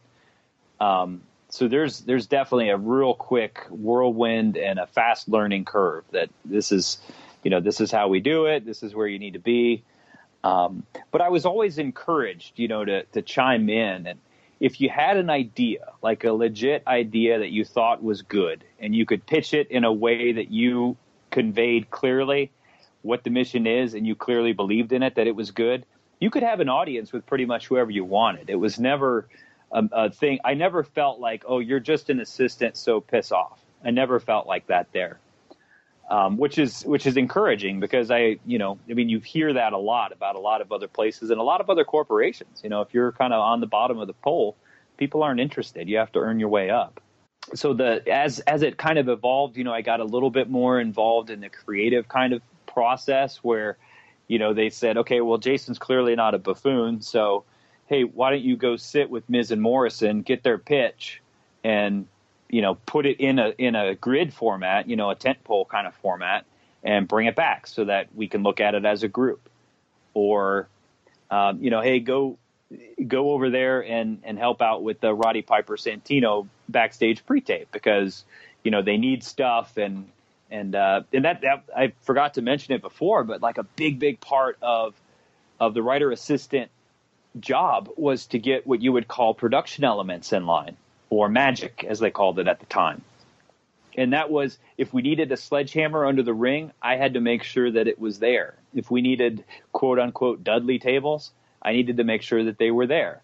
Um, if we needed, uh, you know, a, a Jeritron 5000 that Shawn Michaels could be smashed into by Chris Jericho during a highlight reel, I'm not making it, but that's ultimately my responsibility to make sure that the gears are in motion and that that stuff is happening. And that was something that absolutely didn't happen day one because day one it's like, okay, we don't know. Are you like a fanboy? Are you gonna crap your pants when uh, you know, when Beth Phoenix comes by you, or you know, like how are you to respond? Are you to crumble? Are you to flame out? Are are you going to excel? We don't know yet. So the first month is just kind of that, like, okay, we're doing this, we're going here, follow me, do this, don't say that, you know, that kind of thing. And then the second month, it's kind of like, okay, yeah, I get it, I know the flow and then you start picking up these other responsibilities. But for like something like, you know, JBL is going to run over Cena, there's a lot that goes on behind the scenes, obviously, to make that happen and make that safe. And I have to communicate that to those those people that are involved with that. But I have to do so in a way that's not necessarily, uh, you know, giving away all of the story. You know, because they there was never like a, a massive paranoia about leaks and scripts, but there were also there was also a very keen understanding that what we're doing is sensitive and uh, we need to ma- remain spoiler free. So if you don't need to know, you don't get to know. Um, you know, so I would go to those magic guys and I would get that stuff lined up and you know, so there was a lot of stuff like that. And then as they know that people like you, you start getting sent to go deliver messages or gather them. You know, um, so after a couple months on the road, you know, like a guy like Mark Henry knows who you are and he's happy to see you. And so then they say, oh, hey, uh, we want to do some crazy strength stuff with Mark. So head on over there and ask him how strong he is, or you know, something like that. Uh, so that would be part of what I would do. You know, I would go over there and I'd say, hey, Mark, uh, so we're thinking about doing uh, this stuff where you bend a frying pan. You, you know, can you bend a frying pan? And he's like, he'd say, I don't know, go get me one. so I'd go back to catering. Before, yeah. yeah, right. So I'd go back to catering and I'd get a frying pan and I took it over to him and he's sitting there and he's eating his uh, his lunch and stuff. And he like rolled up this frying pan like a burrito, and it was just insane, you know, because this pan is solid. It's not a cast iron pan, but it's it's a solid pan. Um, so like that would be something that they wouldn't ask you to do day one because if you go up to a guy like any any one of those talents and you say something like that, they don't know you, they're not going to respond in the right way. So you have to kind of earn their trust um, during those you know first couple weeks or months, so that they know that you're not a, you, you know you're not a stooge. You're not just going back home and calling all your friends and saying, "Oh my God, you know, guess what Mark Henry did? It's going to be so cool. You're going to see it next week on Raw."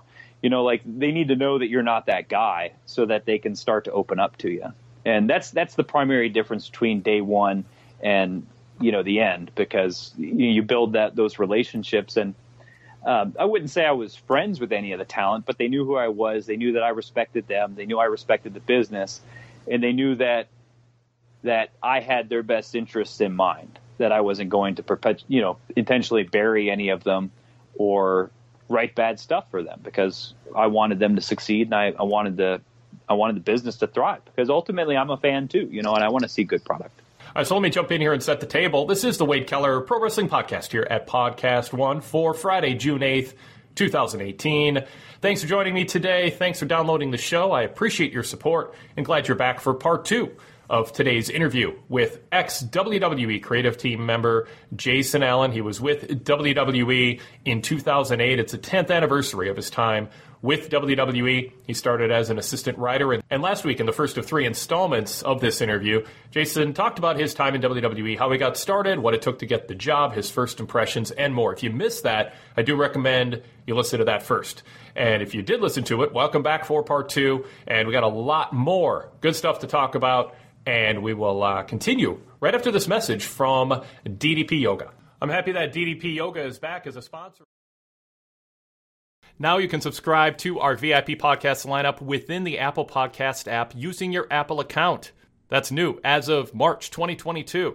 Just search PW Torch in your Apple Podcast app and you'll see the PW Torch Daily Cast logo show up. That's our free show that's been around forever. And also the PW Torch VIP podcast logo. There is a free show every week, so subscribe even if you don't plan to go VIP and get a sample of our VIP tier programming. But if you click subscribe, then you'll become a VIP member instantly with a three day free trial, after which your Apple account will be charged. So you don't need to take out your credit card, debit card, or go anywhere else. If you listen to our free shows on Apple Podcasts, you are five seconds away from being a VIP member with a three day free trial. So we invite you to check it out. That includes dozens of VIP shows throughout the week, including VIP versions of the Wade Keller Pro Wrestling post shows and podcasts and daily casts. All those episodes are presented to VIP members with ads and plugs removed, along with VIP exclusives like our post pay per view roundtables, the Wade Keller Hotline, The Fix with Todd and Wade, Everything with Rich and Wade, and many other VIP exclusive shows. Just search PW Torch within the Apple Podcasts app. Okay, so now back to Jason Allen, ex WWE creative team member. Jason, when when did you decide this wasn't for you? Well, for me, uh, it was kind of, I would say, after that three month cycle ended and they extended me, I was really excited about that because that was kind of the hurdle. You know, people would tell you that, you know, if you if you could make it past three months, then you could stay pretty much as long as you want to stay. But it was getting through that sort of curve that chews up a lot of people, and. Uh, so we flew out of uh, LaGuardia a lot, and I was sitting on the plane, and Foley, Mick Foley, was not an on-air talent with us at the time, but he was he was flying to the same place that we were, and I'm sitting next to him on the plane, and uh, I was reading a book, and he leans over to me and he goes, uh, "Hey, you know that that author's a real big fan of mine," and uh, so I look over at him and I say, "Yeah, I'm I'm actually a really big fan of yours too. Uh, I've read all your books and." Um, and, and then I, I, I basically proceeded to just kind of like cry on Foley's shoulder for about 20 minutes about just the business in general. And I mean, looking back now, it's, it's, it's very kind of trivial, you know, the things that were bothering me. I mean, some of it, I don't want to paint it with that brush, but some of it was just like, oh, I'm not, I'm not, you know, getting the feedback that I need. I'm not getting told if it's good or bad. It's just I'm, I'm dumping my heart into this script and I'm handing it in, and no one says anything about it. And I mean, looking back at the machine now, I, I understand that there wasn't time to to worry about my feelings in that regard.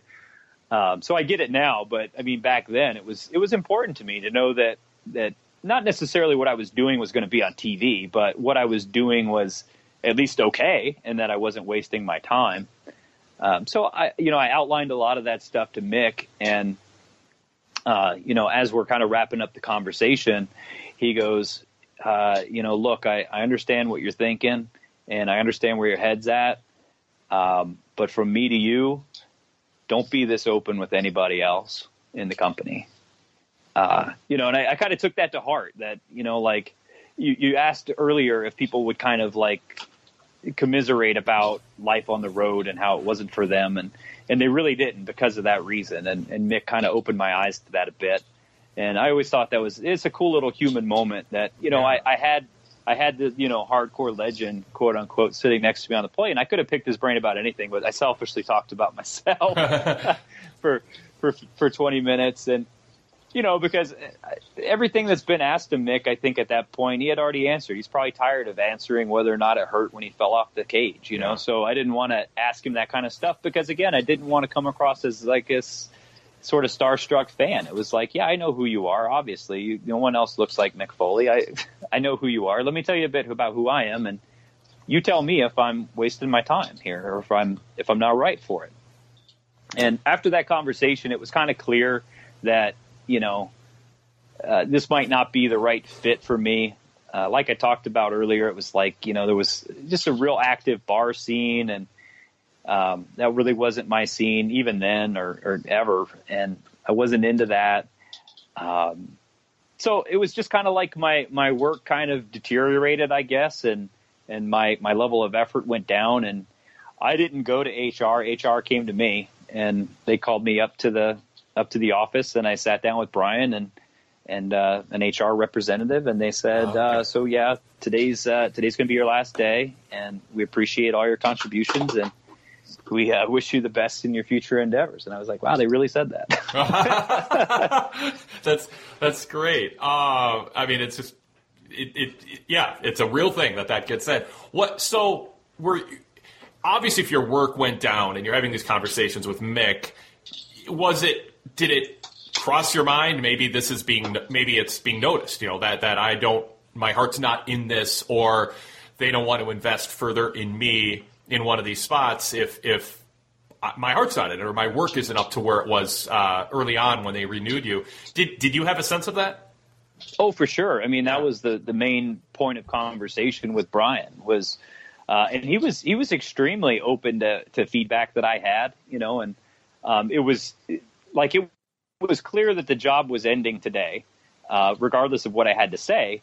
But there was an open forum for me to say it. But yeah, I think it was it was pretty clear that you know um, I I felt like maybe the quality of my of the writing I was turning in had started to slide, or you know maybe I was just not as uh, as jovial as I used to be, or something like that. So it was it was clear, I think, to the team that you know it was time for me to move on and for me to to hand that spot to one of the 15 people waiting in line. Um, it was it was the, the position deserves somebody who's all in, and at that time I was not. So that decision was made, and I was 100% okay with it. I was concerned with you know what do I do in Stamford, Connecticut now that I don't have that. Um, but it it uh, it didn't feel like the failure that I thought it would, if, if that makes sense. I, I, felt like I felt relief? like I would be crushed. In a way, yeah, because it was basically like you know you had your dream, you lived it, it wasn't for you, and now you're done, and and that felt good in that sense. I mean, going up there and spending the six months and it not working out infinitely feels better than me sitting here 10 years later thinking like you know i wonder what would have happened if i went up there for that interview you know uh, absolutely you know that, that that was totally worth it and i did feel relieved because i felt like i felt like i knew you know i mean i guess that's kind of the best way to put it like i knew it wasn't for me and i knew it's never going to be for me and it's okay Support us on Patreon starting at $4.99. Get these shows ad free and bonus VIP content. That's $4.99 on Patreon. Patreon.com slash PWTorchVIP. That's patreon.com slash PWTorchVIP. That is the quickest, cheapest, and easiest way to support us and enjoy these shows with a streamlined listening experience. The Wade Keller post shows, podcasts, and the PW Torch daily casts, plus some random VIP bonus content.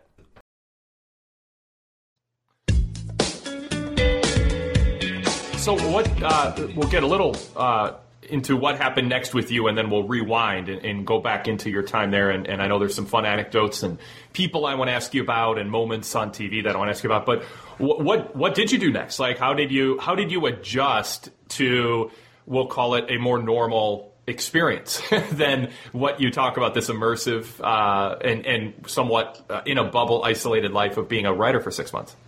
Yeah. So I just I got home and I got in my car and I drove.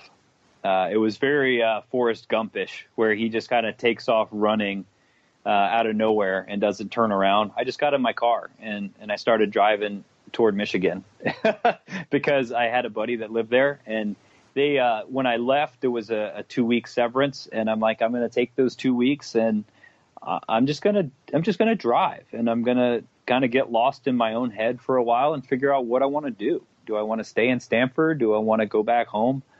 Um, you know, if I go back home, is everybody going to be like, "Oh, we knew you wouldn't make it," you know, or uh, you know, would I get sympathy from them? Would would people tell me like I blew it? You know, H- how would they respond? And you know, what am I going to say to them how am I going to tell them? You know, like how am I going to tell my mom that that she sent me to school for this and I had the job and I lost it because I didn't want it?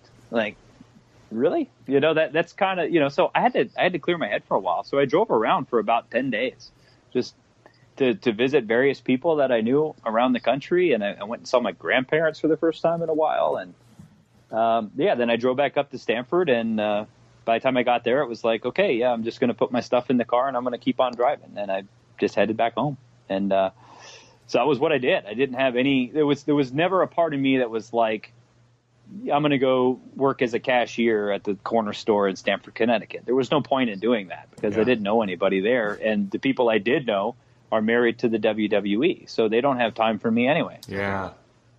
Well, so uh, what what did you end up doing? I know you've stayed a fan. Um, you're a Torch VIP member. Listen to uh, and read our, our coverage of wrestling, and, and you're following the industry today. And, and I, I'm eager to talk to you about what you think of the changes and where things have gone since you were there. Um, but not everybody stays a fan. I think mo- it seems like most people stay a fan, but some people need a break for a while. Like how how did you look at pro wrestling differently, having been there? Um, in terms of the role that it played in your life as an escape, is it is it in a different place in your life uh, since you left? In a way, yes. Um, it's kind of like uh, you know, I, I kind of liken it to like Wizard of Oz. Like once you've looked behind the curtain, you can't unlook Yeah. From behind the curtain. Um, I mean, obviously, I you know I knew going in, or I knew long long before that it was a you know a, a scripted drama. Um, but I kind of look at it more critically after the fact. Like you know, I look at a guy like Roman, and it's like you know you could make him whatever you want to make him. So why do you continue to have him be somebody that that is not is not connecting with the fans? You know, so I'm I'm I think I'm extra critical in a situation like that, or when there's just really sloppy writing or really sloppy booking. That kind of stuff bugs me more than than before. Whereas before I would just say, "Oh, that was stupid," you know. Uh, Yeah. not to not to say I'm I'm proud of you know like the Vickie Guerrero pudding match, but but you know there's always that kind of stuff where you're like, yeah, somebody pitched this, or you know somebody thought that this would be a good idea, and it's not, you know, and so that aspect of it is is kind of troublesome. I really didn't take too much time off because I wanted to see. I was mainly curious if the stuff that we had pitched as a group, you know, and the stuff that we had planned was going to pan out the way the way we had it planned, and how how much different does it become? Because like when you're in it, it's hard sometimes to remember after what happened what you thought should have happened. Right. Because it's it's it's kind of like like when somebody lies so much that the lie becomes their reality. It's like that. Like it's hard to go back a year later, you know, and say, well, like, okay, well, this is how WrestleMania was supposed to be, and this is what we ended up with. so it's it's it's hard to look at it through that lens to kind of use uh, a Wade Keller verbiage there. It's hard to it, it's hard to look through through that lens Yeah. and, and look back at it. So it's yeah, you can never detach completely, but it was there was never a time where I was like soured on the business and I was just like, oh screw wrestling, I'm not watching for two years. Uh, I, I never lost my passion as a fan, and uh, you know I, I still I, I don't watch it quite as much on the week to week stuff. I rely a lot more on the Keller hotlines to keep me up to date on Raw and SmackDown because I can listen to those on my commute to work, whereas I don't always have three hours on a Monday night. Um, so I'm Right. still involved. Definitely, I never miss the pay per views, and and uh, I, I still look at it kind of with that aspect. Like I'll look at it and I'll say, man, like I feel bad for who had to pitch that to that talent because you could tell the talent's just not into it. So, uh, when you watch TV today, uh, WWE TV, when when you do take time to do that, and when you have since you left over ten or almost ten years ago, do, do you? Because uh, I, I, I'm talk, uh, Chris DeJoseph, who we talked about earlier, writer at the time, DJ. He ta- I remember interviewing him, and he talks about how you know he's always anticipating you know the, the cadence of the show and, and that there's the top of the hour and when are they going to get the breaks in and oh here's a ring entrance and then we go to commercial and then there's a match. And it's like he sees all those things that he would not have thought that much about as a fan. What do you see now when you do watch a WWE TV show that jumps out to you that maybe you notice that even when you listen to me recap a show, I'm not noticing, or that you didn't notice before you were a fan because you were part of the the process of of creating the shows? Um, I mean, I think I notice a lot more kind of what's happening in pre-tape versus what's happening live. You can you can usually tell uh, based on uh, what you can hear in the audience and uh, just how kind of lively people are. Uh, there's a certain danger that comes with being what you would call live live, and some guys thrive in that and some guys don't. So I, I pick up on that pretty immediately if I, I could tell if a backstage promo is is live live versus pre-taped or if it's like the sixth time that they've done that particular thing. Um, so stuff like that. Um, sometimes, like when when when especially extraordinary things happen, I'll, I'll kind of pick up on that and how they had to break the format because we would definitely think in those terms. Like you would come in with the open and then you crash to break and then you come back and then you know Jericho and Regal are already in the ring. Here's the match happening. Uh, you know, and you don't we never planned it out in the in the in the spots where you would say okay this happens outside the ring and then we go to commercial it was just like okay the match is going to be 12 minutes long jericho goes over uh, clean and then it's up to them and the uh, and the road agent to come up with the match so we never i would never think of it in terms of like oh they're late for commercial or whatever but like just being around it for so long like when seth goes out and does the uh, you know the the dive through the ropes, I'm like thinking, boom, commercial break. You know, we're going to that. Um, top of the hour, bottom of the hour. It's always got to be something hot. So you know, like you kind of like it, it, can sometimes ruin things if you know that they're advertising like Rousey's going to come out. You know, she's going to come out either top of the show, middle of the show, or end of the show. And it's never just like, oh, here's Ronda Rousey at uh, at 9:48, you know, or whatever. So that kind of stuff can can damage the the spontaneity of it a little bit, I think. But that's really kind of looking at it on a on a micro level. Thank you for listening to the Wade Keller Pro Wrestling Podcast. Don't forget to also subscribe to our Red Logo show, the Wade Keller Pro Wrestling Post Shows, featuring our live post shows, which you can download and listen to on demand at any time, covering Raw, Dynamite, and SmackDown throughout the week, with rotating guest co hosts, live callers, and emails, plus on site correspondents who talk to us right after they leave the building on Monday, Wednesday, and Friday nights. That's the Wade Keller Pro Wrestling Post Show. Just search Wade Keller, look for the red logo, and click subscribe. It's free. What would you change about the writing process uh, looking back now at how they did things? Is there anything in retrospect you're just like, boy, that was a lot of busy work, or that that was there, there was a much more productive way to, to get to the endpoint that they wanted? I well, it's hard to say because the rosters are so they're so big now. Uh, there's a lot of talent to work with, and kind of like how I was sort of venting to Mick about, you know, I write all this stuff and I just write pages of stuff, and no one ever tells me if it's good or if it's bad. Uh, you know, the the talent is like that a lot too. Like they have to be sort of coached and uh, I don't want to say coddled because that's the wrong word, but they have to be encouraged and they need to know like what's their motivation and someone has to communicate that to them. So I would love to say like go back to a smaller, more agile writing team where it's just five or six people, you know, kind of in a room, you know, around Vince's dining room table, so to speak, you know, back in the day where it was just three or four guys and and hammer out some long-term stories. I'd really love to see much more long term arcs. Like when Cena came out and challenged Rock for you know a match next year at Mania, it was like this is cool. Like how are they going to keep this going, and how are they not going to have interactions for a year? And that was an exciting challenge. And something like that, like I would a fan would look at that and say like, no, like wrestle now, wrestle right now, you know, like they do all the time. Um, so for me, like to see something like that, I was like, okay, I'm fascinated. How do you how do you keep this interesting for a year?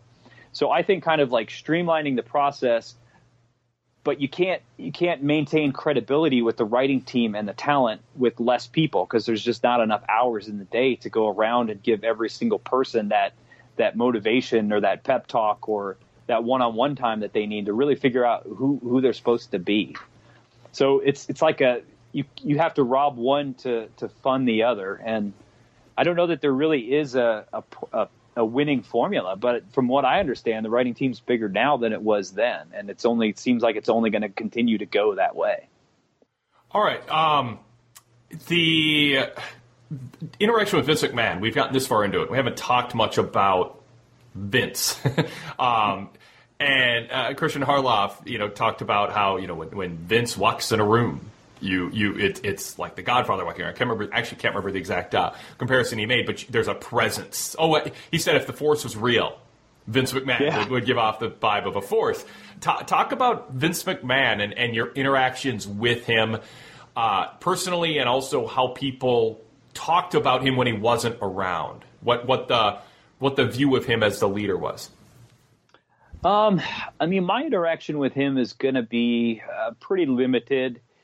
Um, I was around. He would never come in the writers' room. He would he would be down in his office, and uh, you know the upper level guys would go meet with him, kind of get the directive, or you know they would go in. Brian would have to go in, uh, you know, like on Thursday or Friday, and and pitch him the show that we've as a team have have built.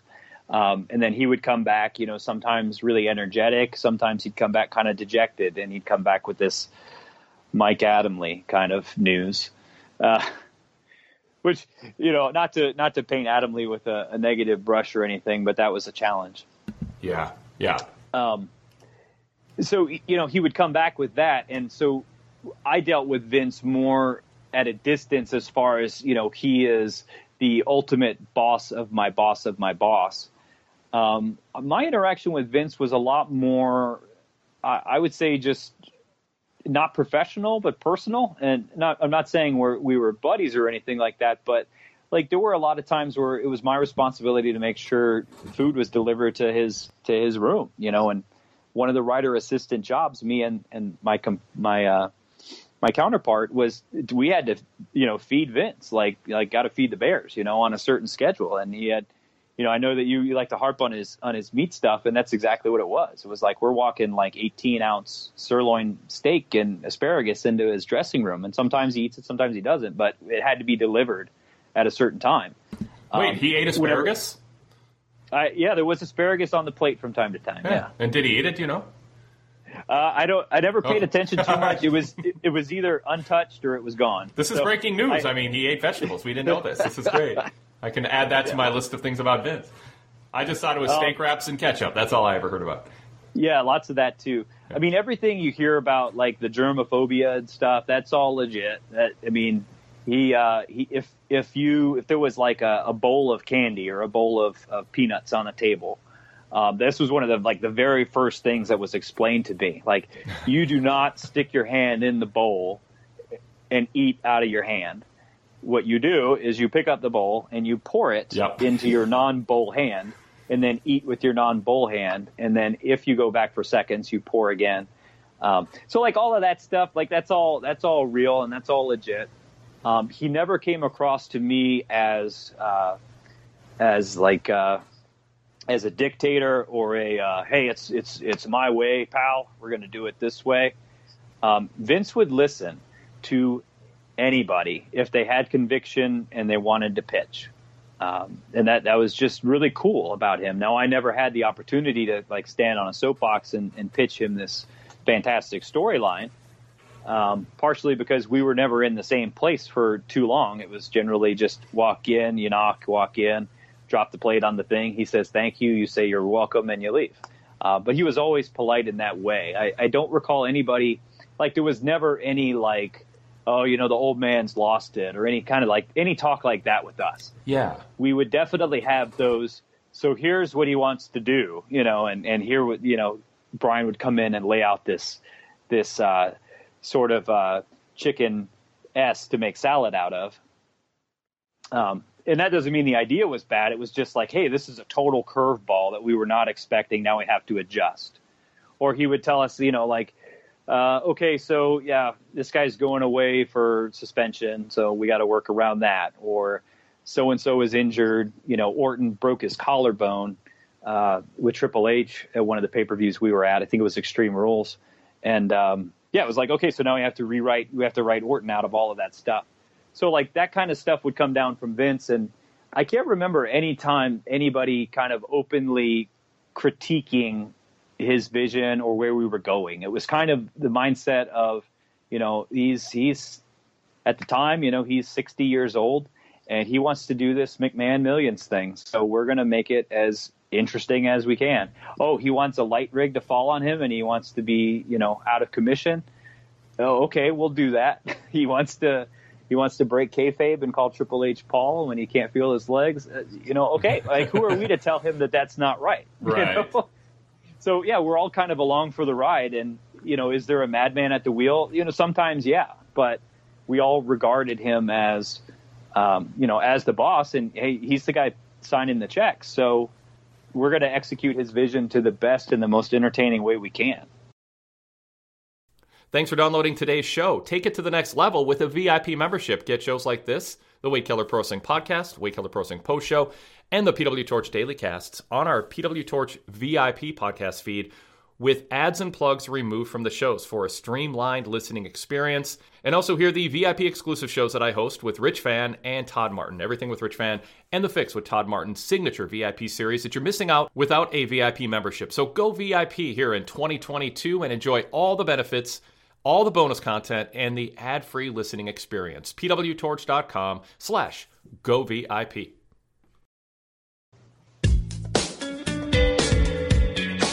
So let, us talk about the Mike Adamle thing, because this fits in here. Um, with Brian Gewirtz delivering the news, and, um, you know, th- that Vince McMahon was high on Adamle, and Brian Gewirtz mm-hmm. knew this was maybe not going to work out.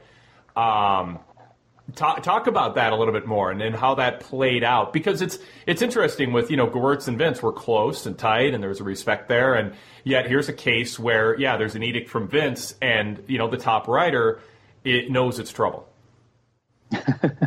so, um, first off, uh, what I say here is just kind of my speculation, but the way Brian pitched it to us, he was very uh, kind of mischievous about it, like I think Brian had a very different idea, in my opinion, of how this Adamle thing was going to play out than Vince. I think Vince went into it, you know, whole hog thinking that this was something good. Like this was, you know, Adamle was going to be the voice of reason and, you know, he's going to bring credibility to the show because he's got a sports broadcasting background, you know, and then so, I mean, we saw how it kind of worked out with the commentary. He wasn't a natural fit and we had this guy under contract. That's so one way to put Brian it. comes yeah. in. Brian comes in and he's like, Adamle's going to be the GM, and he said it in a way, and, and this is like a 20 second conversation 10 years ago.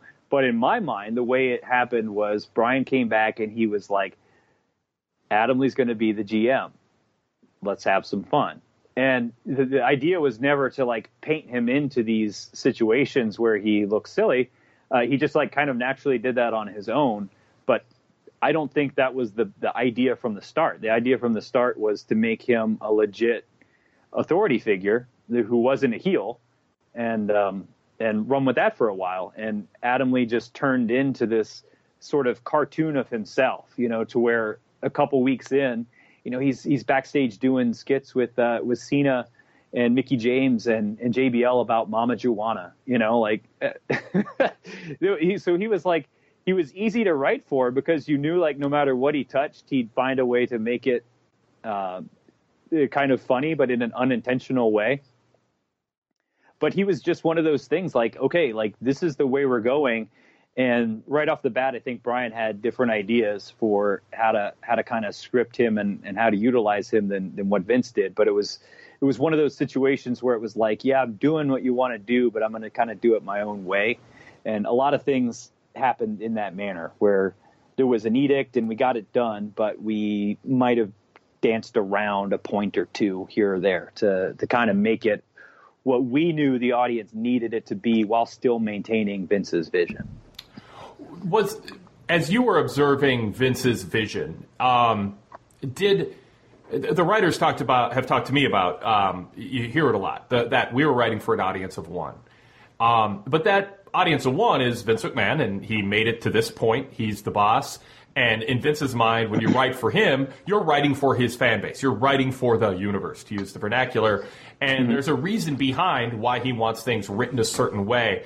what level of shoulder shrug was there to yeah we got to do this thing that Vince wants done even though it's kind of quirky um, and it's just to ple- you know it's to entertain himself because he's again you're saying he wasn't like this madman at the wheel but was there a sense that well sometimes Vince just wants something because he gets a kick out of it or was there a thought no we're, we can't second guess this guy the reason he wants things might be reasons we don't understand but he does things genuinely because he thinks it's best for business it's not just writing for a guy with quirky interests to please himself because this is his whole life? Um, I think that there's, I mean, there's bits and pieces to all of that. Um, there's a couple different answers. So I always wrote for for me, like I wrote for what I would want to see as a fan, with with the very keen mindset to, you know, I know what's acceptable and what's not acceptable to to the ultimate audience of one. But I would I would kind of just fantasy book for myself and, and see what came out. And if, if it was too far from the vision, I kind of pull it back a little bit. But like I was saying before, like people weren't necessarily looking to me to come up with these fantastical ideas on how to how to close raw on a hot angle. You know, if I happen to have that idea, then awesome. But it wasn't my responsibility. So I took more chances, I think, with my writing than than some of the other guys might have. Um, so I felt a little bit more free. Like I would pitch things that I I liked myself. Like um, I remember going to Brian one time and I I, I was like, you know, I, I, noticed that Jericho puts people in in uh, in the walls of Jericho every match, but no one ever taps out.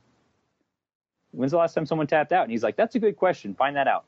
So you know, do a little homework and find out. It's been like two years. So yeah, Kofi Kingston tapping out tonight.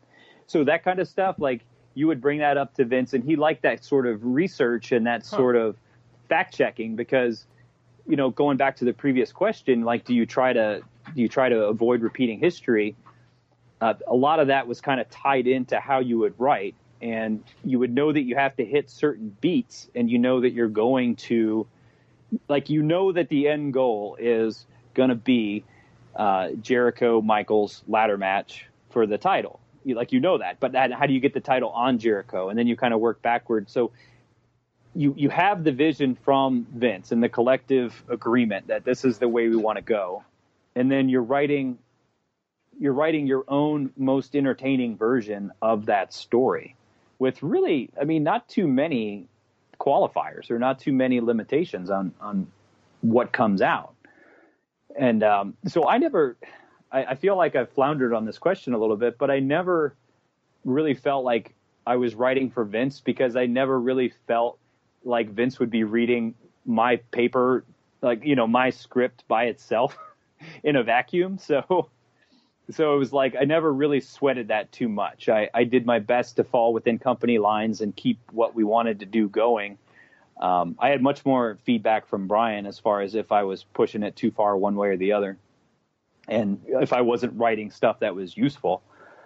Um, but yeah, I mean, it was it was definitely kind of like, well, this is where we're going. Let's make the best of it. And if he shoots it down, then we'll go with Plan B. And if he shoots that down, we'll go with Plan C. And sometimes we'd be on playing G or H, but by the time you're there, you don't remember what A was, so it doesn't matter. With some podcast memberships, there's a complicated system of having to enter a username and password in advanced settings, and it works on some apps but not others. That's not the case with PW Torch VIP membership. We now have a slick setup where you're a single click away when you go VIP from having your podcast feed automatically generated on Apple Podcasts. All you need is an authorized VIP membership as soon as you sign up on our express sign up form, which takes about a minute. You'll get a link and you click on it, and it opens Apple Podcasts and subscribes. No entering anything, no advanced settings. You can also subscribe on more podcast apps than ever other than Apple Podcasts, including BeyondPod and Dogcatcher on Android, and many others on iPhones and iOS. So, VIP membership, it's more convenient than you realize. Get all the benefits of VIP membership, all the VIP exclusive podcasts, and these shows with the ads and plugs removed with a VIP membership. pwtorch.com slash go VIP. It's quick, it's easy, it's convenient, and we think it's worth it. pwtorch.com slash go VIP. So let's talk about McMahon's Millions. Uh, you brought that up. Uh, what was the reaction to it, and, and how do you look back on it? Yeah, talk about that. I mean, I thought when when he first came in, he's like, McMahon, Vince wants to give away a million dollars on on Raw. It was like, holy crap, really? Like, is this like to a wrestler? Is this like the like a like a bounty on on Steve Austin or like what what do you mean? No, no, no, no. He wants people to call in, like 100% shoot live and and give away money. And it was just like you you, that that's one of those sort of like Vince McMahon kind of things where you don't even bother asking why. You just start thinking about, okay, well, what does the podium look like? What is the, is there a theme song for this? You know, like all of that stuff. Like you just start making it happen without asking, you know, why or or anything like that. It was crazy, and and all of us were just scratching our heads. But it was like, okay, you know, he he wants to do that, and back to your point of you know having different revenue streams you know like he might be trying to spike a rating or get some some mainstream media coverage or something for reasons that we're totally oblivious to. But that was our job you know our job was to take his vision you know and kind of mold it into something something plausible or something viable and and put it on TV 52 weeks out of the year. And that was McMahon's millions. And um, I don't I don't remember if we had that clear outage. I, I remember that we weren't going to get to the million thing. Um, the stage was going to fall, but I don't remember what exactly the payoff was going to be for that because it seems like it never really played out the way it was supposed to, if I'm remembering back. I do remember we were shooting a pre-tape and uh, there's just random people kind of walking in the background. Um, like Batista was walking down from Gorilla and Vince was walking with him, kind of, you know, giving him some notes after the match. And we were doing a pre-tape in that same hallway and uh, one of the other writers, you know, had to run over and, and like kind of tackle Vince because it's like, hey, you're supposed to be in the hospital, so we had to we had to keep him off camera for that, and that was like right around that time with Vince gone that like all that like crazy stuff started happening backstage and lighting stuff was falling down. And there was supposed to be a payoff for that, but I was never privy to where we were going with it. It was just, yeah, stuff's chaotic on Raw, so think of goofy stuff that can happen and uh, that was one of those, or like when the fan kind of jumps in front of, of Batista during his promo and does the thing, and it was just a weird time, like with that particular McMahon's Millions. That was like the only time that I felt like, yeah, maybe he's not all home. yeah, yeah. Well, um, the do you, do you have like a craziest idea that got pitched? That ended up not happening. Something where uh, somebody kind of swooped in and said, "This this shouldn't happen or can't happen," or you just kind of rolled your eyes and it never got talked about again when something somebody brought it up. Uh, I mean, there was a lot of stuff like that, but like I was saying, it's kind of hard to remember all the cutting room floor stuff uh, because it's not what happened. Like I remember, uh, there was definitely a pitch in play for sort of a incestuous thing with with Paul Burchill and Katie Lea Burchill, and and we started planting seeds for that, and then that fell apart pretty quick. Um, there were some very vocal people about that not happening. Um, geez, ah, I really want to think here. Um, so one thing was like another part of the process is like there's a lot of people involved, and sometimes things don't happen because somebody says they can't happen and then you find out later that they totally could have happened. Uh, for example, uh, Cena's feuding with JBL over the summer, and if you remember, there's a time where he demolishes JBL's limo, and uh, you know spray paints uh, JBL is poopy on the side, and, and man, yes. we man that was just that was a that was a rough time. It was back with with Cena was doing his, his little stint with Cryme Tyme, and he was kind of like floundering between between main event programs and and uh, the tone of that whole thing was was just weird because it was comical and then not comical. But I remember that Brian like pitched really hard for those those bullhorns on the front of the limo to get destroyed. You know, because those were those were like very JBL. Like that's right. his thing. That's that's his logo. We're gonna tear those up. And uh, and then the Magic guy was like, oh no no no we can't we can't tear those up. We had a guy that did the car stuff. You know, for backstage and things like that and and he's like, oh, no, we can't tear those up. Those are way too expensive, way too expensive. So we write it out of the script and we never really think about it. And then after the, the deal's over and we've got the spray painted limo with these pristine bullhorns on it, it's like, man, it'd be really cool if he could have just taken those off and smashed them or, you know, uh, did something like that.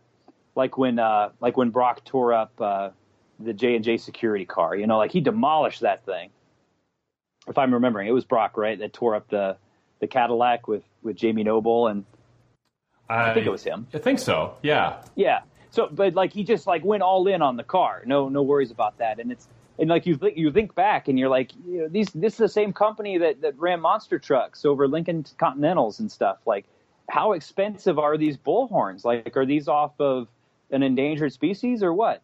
Uh, and then the guy's like, no, man, they're really expensive. They're like 400 bucks, you know. And it was like, okay, so so we had this grand idea, this beautiful visual. Yes. We're gonna we're gonna demolish the visage of JBL. You know, we're gonna kill his mascot basically, and we did, and over four hundred dollars. Like the catering for breakfast costs more than that. Are you kidding me?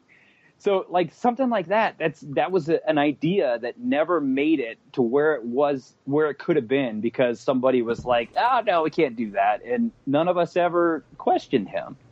Uh, there was another pitch that that uh, that Sheamus when he came in, like Sheamus should carry an axe to the ring, you know, kind of like the Bludgeon Brothers do now. He should carry an axe. And one of the writing team guys was very quick to to dismiss that. He's like, no, no, no, no. Sheamus can't have an axe because you can never pay that off. Uh, what do you mean? Well, you can never hit anybody with it because then they'll die, you know. And so like like you you come up with so much goofy stuff like that that it's easy to forget because like you're shooting stuff down as it's like leaving the hangar. so like these aren't ideas that ever really have a, a, true like the ability to truly take flight. Not anything high level. Like I can't say like oh we had this massive plan for you know Cena to be um, Vince's adopted son or something like that. There was never anything like that in my tenure, at least that I can recall right off the top of my head. Thanks for listening to our podcast. Did you know we also have a website? pwtorch.com, daily news updates, editorials, and my live TV coverage covering Raw, Dynamite, and SmackDown, and my live pay per view coverage for WWE and AEW. Create a tab or bookmark, make it a daily stop. Visit us throughout the day, every day, to keep up on breaking news and more. That's pwtorch.com. The Brock Lesnar thing was in 2015. I did I did confirm online. so, yes, He's, yeah. he smashed the car like totally. Like the car is done. Oh, totally. Yes, and, and, you know, so the, the, you learn the question you have to ask is expensive. How expensive exactly? That's a good question. Yeah, exactly, exactly. Yeah. Define that. Define that. Because a, a few weeks later, we're crashing a car into another limo, and you know, doing thousands of dollars worth of bodywork damage. So yeah, it's a question that that I wish I would have asked because it would have really made that segment a lot better than the spray paint deal. How aware were writers that you knew of to the public reaction to what they were doing, both um, in terms of metrics like TV ratings, quarter hours? Did that get talked about? Um, feedback from Vince, but also the internet, or I mean, podcasts weren't as big then, but um, mm-hmm. in social media, one, it wasn't as big then. But how, how tuned in did you sense the writers were to out, uh, uh, outside reaction um, and really in arena reaction, all that. What kind of fe- how, how valuable was feedback, and how do they gauge reaction to what they wrote and did? We looked a lot at ratings. We looked a lot at, at minutes by minutes would generally be there when we got. We'd have that quarterly ratings on Wednesday usually when we got back to the office, and then we'd have minute by minutes on Thursday. So you would kind of see like, oh, you know, it ticked up real big when when Punk came out, or it ticked up real, or it fell down really quickly, you know, when uh, when Mike Knox is on the screen or something like that. And, and you don't necessarily say like, okay, this guy tanks the ratings, so we need to get him off the show, or we need to. We it just kind of like okay, we need to script him differently, or we need to position him um, not as a tent pole, but as you know something that falls in between the two. Um, so they were extremely aware of that stuff. We never, from what I can recall, never openly discussed um, like PW Torch or or uh, anything like that. I would still read it because I was curious to see, uh, you know, kind of like what your reactions were, what the community's reactions were to things that we were doing. You know, like what I, I would be very curious, you know, because yeah. I was I was reading the Torch way back before I started there. So it, you know, we'd go, we'd do a pay per view, and I would say, like, okay, you know. Uh, Batista and, uh, and Shawn Michaels just had a stretcher match. Uh, I wonder what Wade thought, you know. And I'd go and I'd, I'd see it as uh, two stars. Oh man, it was way better than that. Or four stars. No, it wasn't that good. You know, so you kind of like you have your opinions and you're a little tainted because like you you see what those guys look like when they come backstage, you know, yeah. and you know that they went out there and you know that they gave every single thing that they had and maybe just like the layout of the match wasn't quite right, or the scripting wasn't right, or the storyline wasn't right. Um, and you kind of you kind of feel for them when guys when when people you know out in the message board land or whatever are like are talking about how so and so's you know not good or they've lost their touch or they've you know they're they're not hot anymore and you know you look back and it's just like you start to regard these people as more than just as as wrestlers. You you look at them as people, and I mean it's tough. It's tough to watch like Undertaker, you know, walk around backstage uh, during my time there. I mean, and this was ten years ago, um, because he would go out, he'd knock out this match like like he's you know 30 years old, and then as soon as he gets past that curtain, it's like you know he's back to this sort of you know shell of himself and and you feel bad giving him anything less than four stars in my mind because it's like well if you saw what I saw, you would understand how much it takes for him to be that guy.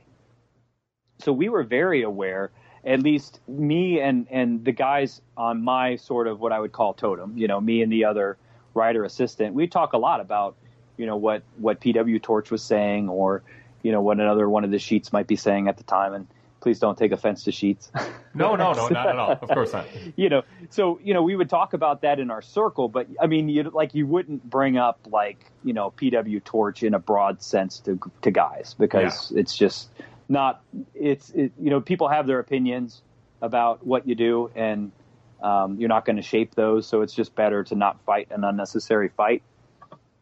Oh. Or not out guys who who you know support the torch or who are fans of it that too. You know, so you're it's kind of like a lose lose situation. But we would absolutely look at, at fan reactions. We'd look at, at minute by minute ratings. If we so for any show that we weren't on the road for, and this happened kind of later on in my time there, where they started having a, a stay at home squad and then a go to go to work squad. When we were on the stay at home squad, we would watch the show and we would do basically like a, a raw recap, you know, after after the show's done.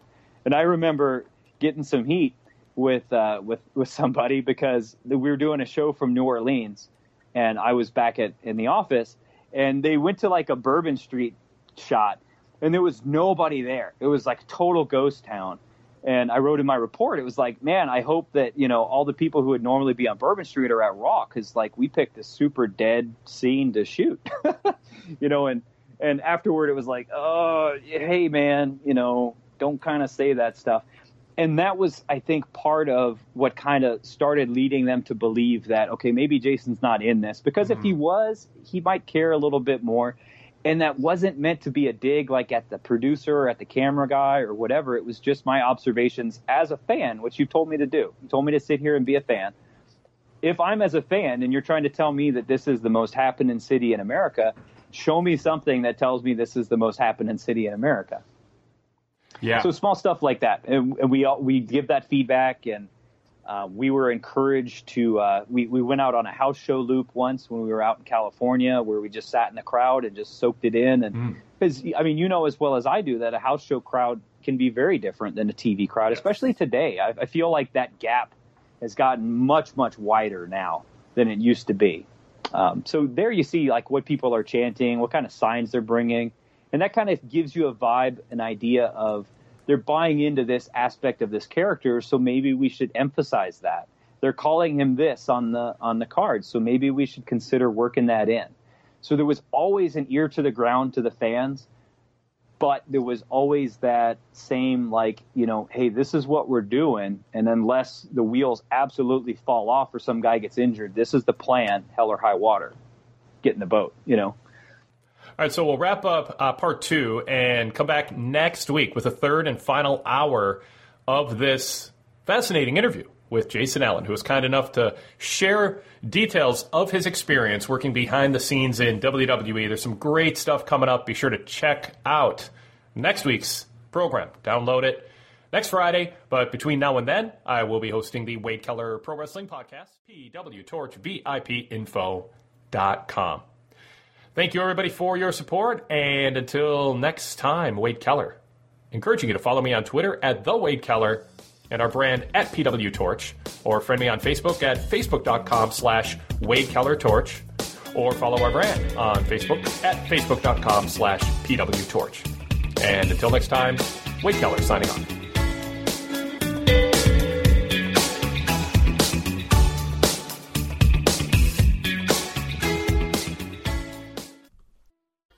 We invite you to email the show with feedback or questions or comments. That email address is wadekellerpodcast at pwtorch.com. That's Wade Keller Podcast at pwtorch.com. Also, welcome your feedback on Twitter. You can follow us on Twitter at pwtorch and follow me at the Wade Keller. That's at pwtorch and at the Wade Keller. One way that you can help us sustain our schedule of putting out podcasts throughout the week is by giving us a five star rating on Apple Podcasts. Just go to Apple Podcasts and look for our Wade Keller Pro Wrestling podcast and Wade Keller Pro Wrestling post show and give us a five star rating. We hope you think we've earned that score with our fast turnaround times and our quantity and quality of wrestling analysis throughout the week. So take a moment out for us and do us a favor and give us a five star rating at Apple Podcasts. That helps us on search returns and helps us grow. And if you want, you can add a few comments about what you like about the programs in the comments section. Thank you so much. Do you remember when Hulk Hogan shocked the world and formed the New World Order? Or when Stone Cold Steve Austin passed out on the sharpshooter to Bret the Hitman Hart? I'm Torch contributor Frank Pettiani, and I've reviewed these shows and many more for my exclusive VIP podcast, Pro Wrestling Then and Now. Together with a rotating chair of co-hosts, we go back 10, 20, even 30 years, review pay-per-views from top to bottom, talk about where the wrestlers were at the time, and compare what took place then to what is taking place now. You get exclusive access to these and other podcasts as part of your PW Torch VIP membership, which is compatible with the Apple Podcasts app. Visit pwtorch.com slash go VIP for details and sign up form.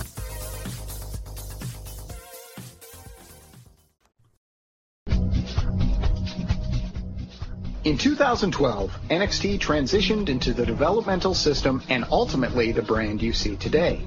On the Torch VIP podcast, NXT 8 Years Back, we'll be taking a weekly look at this page in NXT's early history. Join Kelly Wells and me, Tom Stout, from PWT Talks NXT every Saturday as we go eight years back to the day to track NXT's rising talents and why they did or didn't work out, exclusively for PW Torch VIP members. Searching for more great pro wrestling talk? Then join me, Jason Powell, host of the free weekly Pro Wrestling Boom podcast. Each week, you'll hear the latest news and analysis from me and my team at ProWrestling.net, along with other pro wrestling media members. Plus, the Pro Wrestling Boom podcast features long form interviews with notable names in the pro wrestling industry. Subscribe in iTunes, Stitcher, Downcast, and all your favorite secondary apps, or visit us directly at pwboom.com. Once again, that's pwboom.com. Need an extra dose of positivity in your wrestling podcasts? Well, come join me, Alan Forel, over in the Pro Wrest Paradise at PW Torch VIP as we bask on the bright side of wrestling and focus on some of the great matches and shows from around the world, be it the US, Japan, Europe, or Mexico. There's always a place for wrestling's past in the Paradise too, and we've done fun historical shows such as the We Love Liger series, celebrating the glorious career of Jushin Thunder Liger and our I Was There When shows, where a guest will join me to talk about a classic bout that they were in attendance for.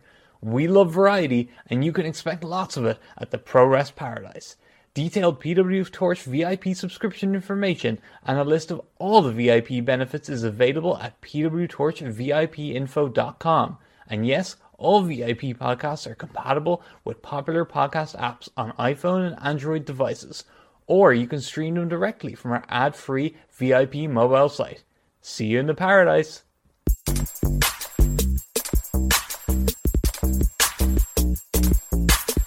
Wrestling fans, are you that person that works in a pro wrestling reference to every aspect of your life?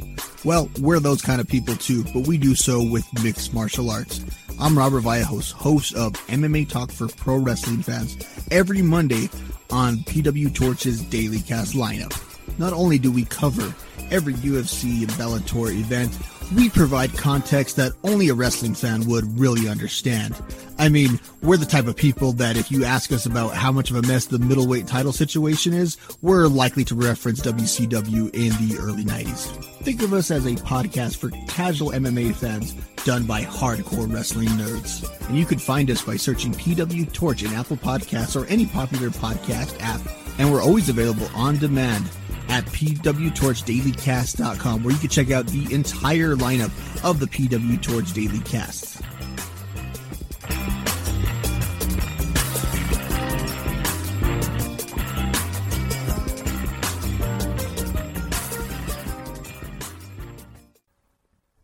Now that it's summer, you might be looking for wholesome, convenient meals for sunny, active days. Factor, America's number one ready to eat meal kit, can help you fuel up fast with flavorful and nutritious, ready to eat meals delivered straight to your door. You'll save time, eat well, and stay on track reaching your goals, and you won't be sitting around waiting for that delivery to your front door or having to make a trip to the grocery store. If you're too busy with summer plans to cook but want to make sure you're eating well, Factor is the answer. Skip that trip to the grocery store. Skip the chopping, prepping, and cleaning up too, while still getting flavor and the nutritional quality you need.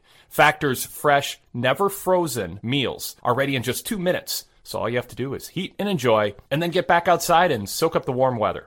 And if you get hungry in the middle of watching pro wrestling, well, during a video package, you can throw a factor meal in the microwave, and two minutes later, you're sitting down finishing the show, but with a meal you can feel good about eating. I have loved having Factor in my refrigerator. I eat primarily a vegan diet and I love their options, but they've got options for everybody, including people who are on keto diets or people who are on no special diet. There's barbecue sloppy joes, jalapeno beef mac and cheese, red pepper queso chicken, Italian sausage, and sweet pepperonata. I think that's how you say it ancho live salmon, and more. The selection is exciting every week when you get to pick out the meals that you want. They'll auto select meals for you that fit your category if that's easier for you. But you can easily customize what gets delivered to your house and even skip a week or two if you're going to be away or have a lot of dinner plans outside the house. It's so nice having these meals in the refrigerator, knowing that they are dietitian approved, nutrient dense meals that are going to leave you feeling satisfied. I can speak from experience. When I have a factor meal, I don't even think about snacking for hours afterwards. That's how satisfying they are. But they've got calorie conscious options too for this summer in case you're trying to lose some weight. And if you're trying to put on some muscle mass or gain weight, they have protein plus meals with 30 grams of protein or more per serving. If you've thought of going vegan but think it comes without taste or satisfaction, this is the place to start. My next delivery includes three bean vegan chili, vegan mushroom marsala, harissa, I think that's how you say it, braised garbanzo stew. The next week, my vegan options are peanut Buddha bowl, tomato roasted vegetable risotto, smoked tofu almond stir fry, and blackened tofu. Those are the meals I'm looking forward to the next few weeks. You can also round out your meal and replenish your snack supply with cold pressed juices, shakes, smoothies, and more. So head to factormeals.com slash Wade50. That's factormeals.com slash 50 and use code Wade50 to get 50% off your first box. That's code Wade50 at factormeals.com slash Wade50 to get 50% off your first box.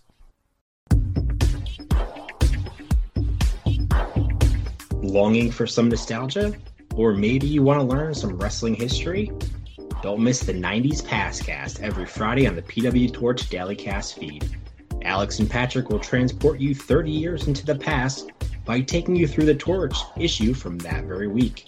Follow news from the WWF and WCW and all the happenings from across the wrestling industry in real time as the Torch reported it 30 years ago.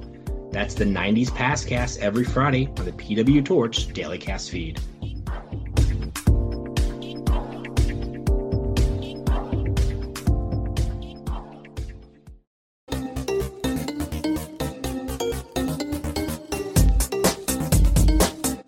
Aloha, Torch Faithful. This is Kelly Wells, host of PWT Talks NXT. Every Thursday, you can hear me and my gang of idiots, Tom Stout, who shares thoughts from the live tapings, and Torch recapper Nate Lindberg, as well as a rotating cast of guests, cover the matches and events in NXT live on USA Network. Search PW Torch in Apple Podcasts or your podcast app to subscribe or listen on demand and see the entire PW Torch Daily Cast schedule at pwtorchdailycast.com. Cheers!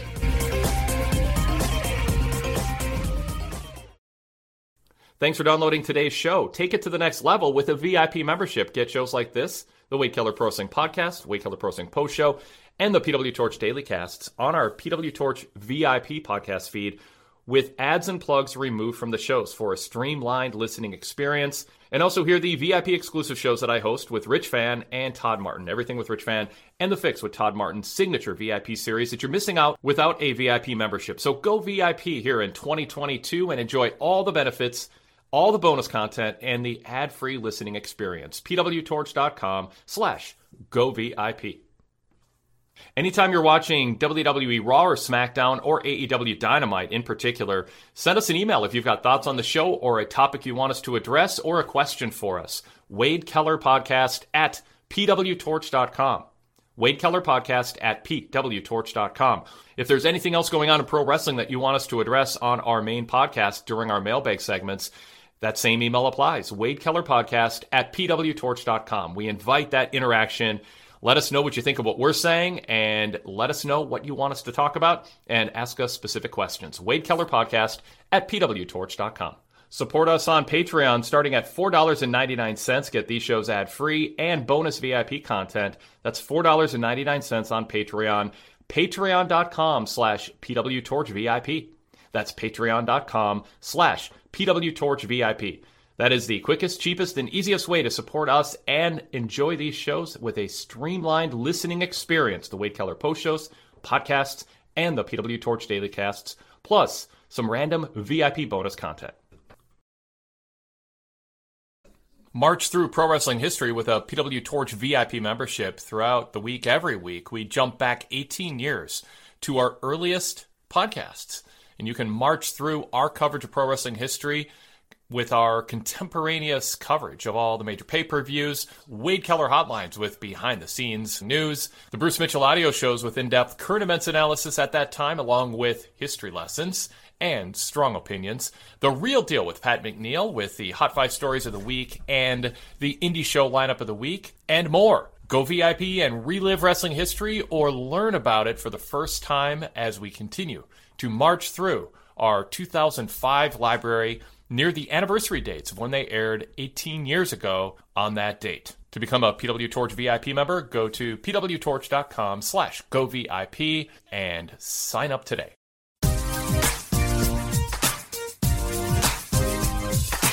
Every Sunday night, catch Wrestling Night in America on pwtorchdailycast.com, hosted by me, PW Torch columnist Greg Parks. Each week, I'll welcome a co-host from the Torch family to discuss the big shows in pro wrestling, taking your calls and emails. You can listen live most weeks beginning at 8 p.m. Eastern. On Sunday nights with a WWE or Impact pay-per-view, we go on the air at the conclusion of that pay-per-view. You can listen live, but of course the full show is available for download on demand anytime shortly after it airs. Visit pwtorchdailycast.com and click the live stream link to find the next scheduled live show link. Search PW Torch in Apple Podcasts or your podcast app to subscribe. Wrestling Night in America every Sunday, pwtorchdailycast.com.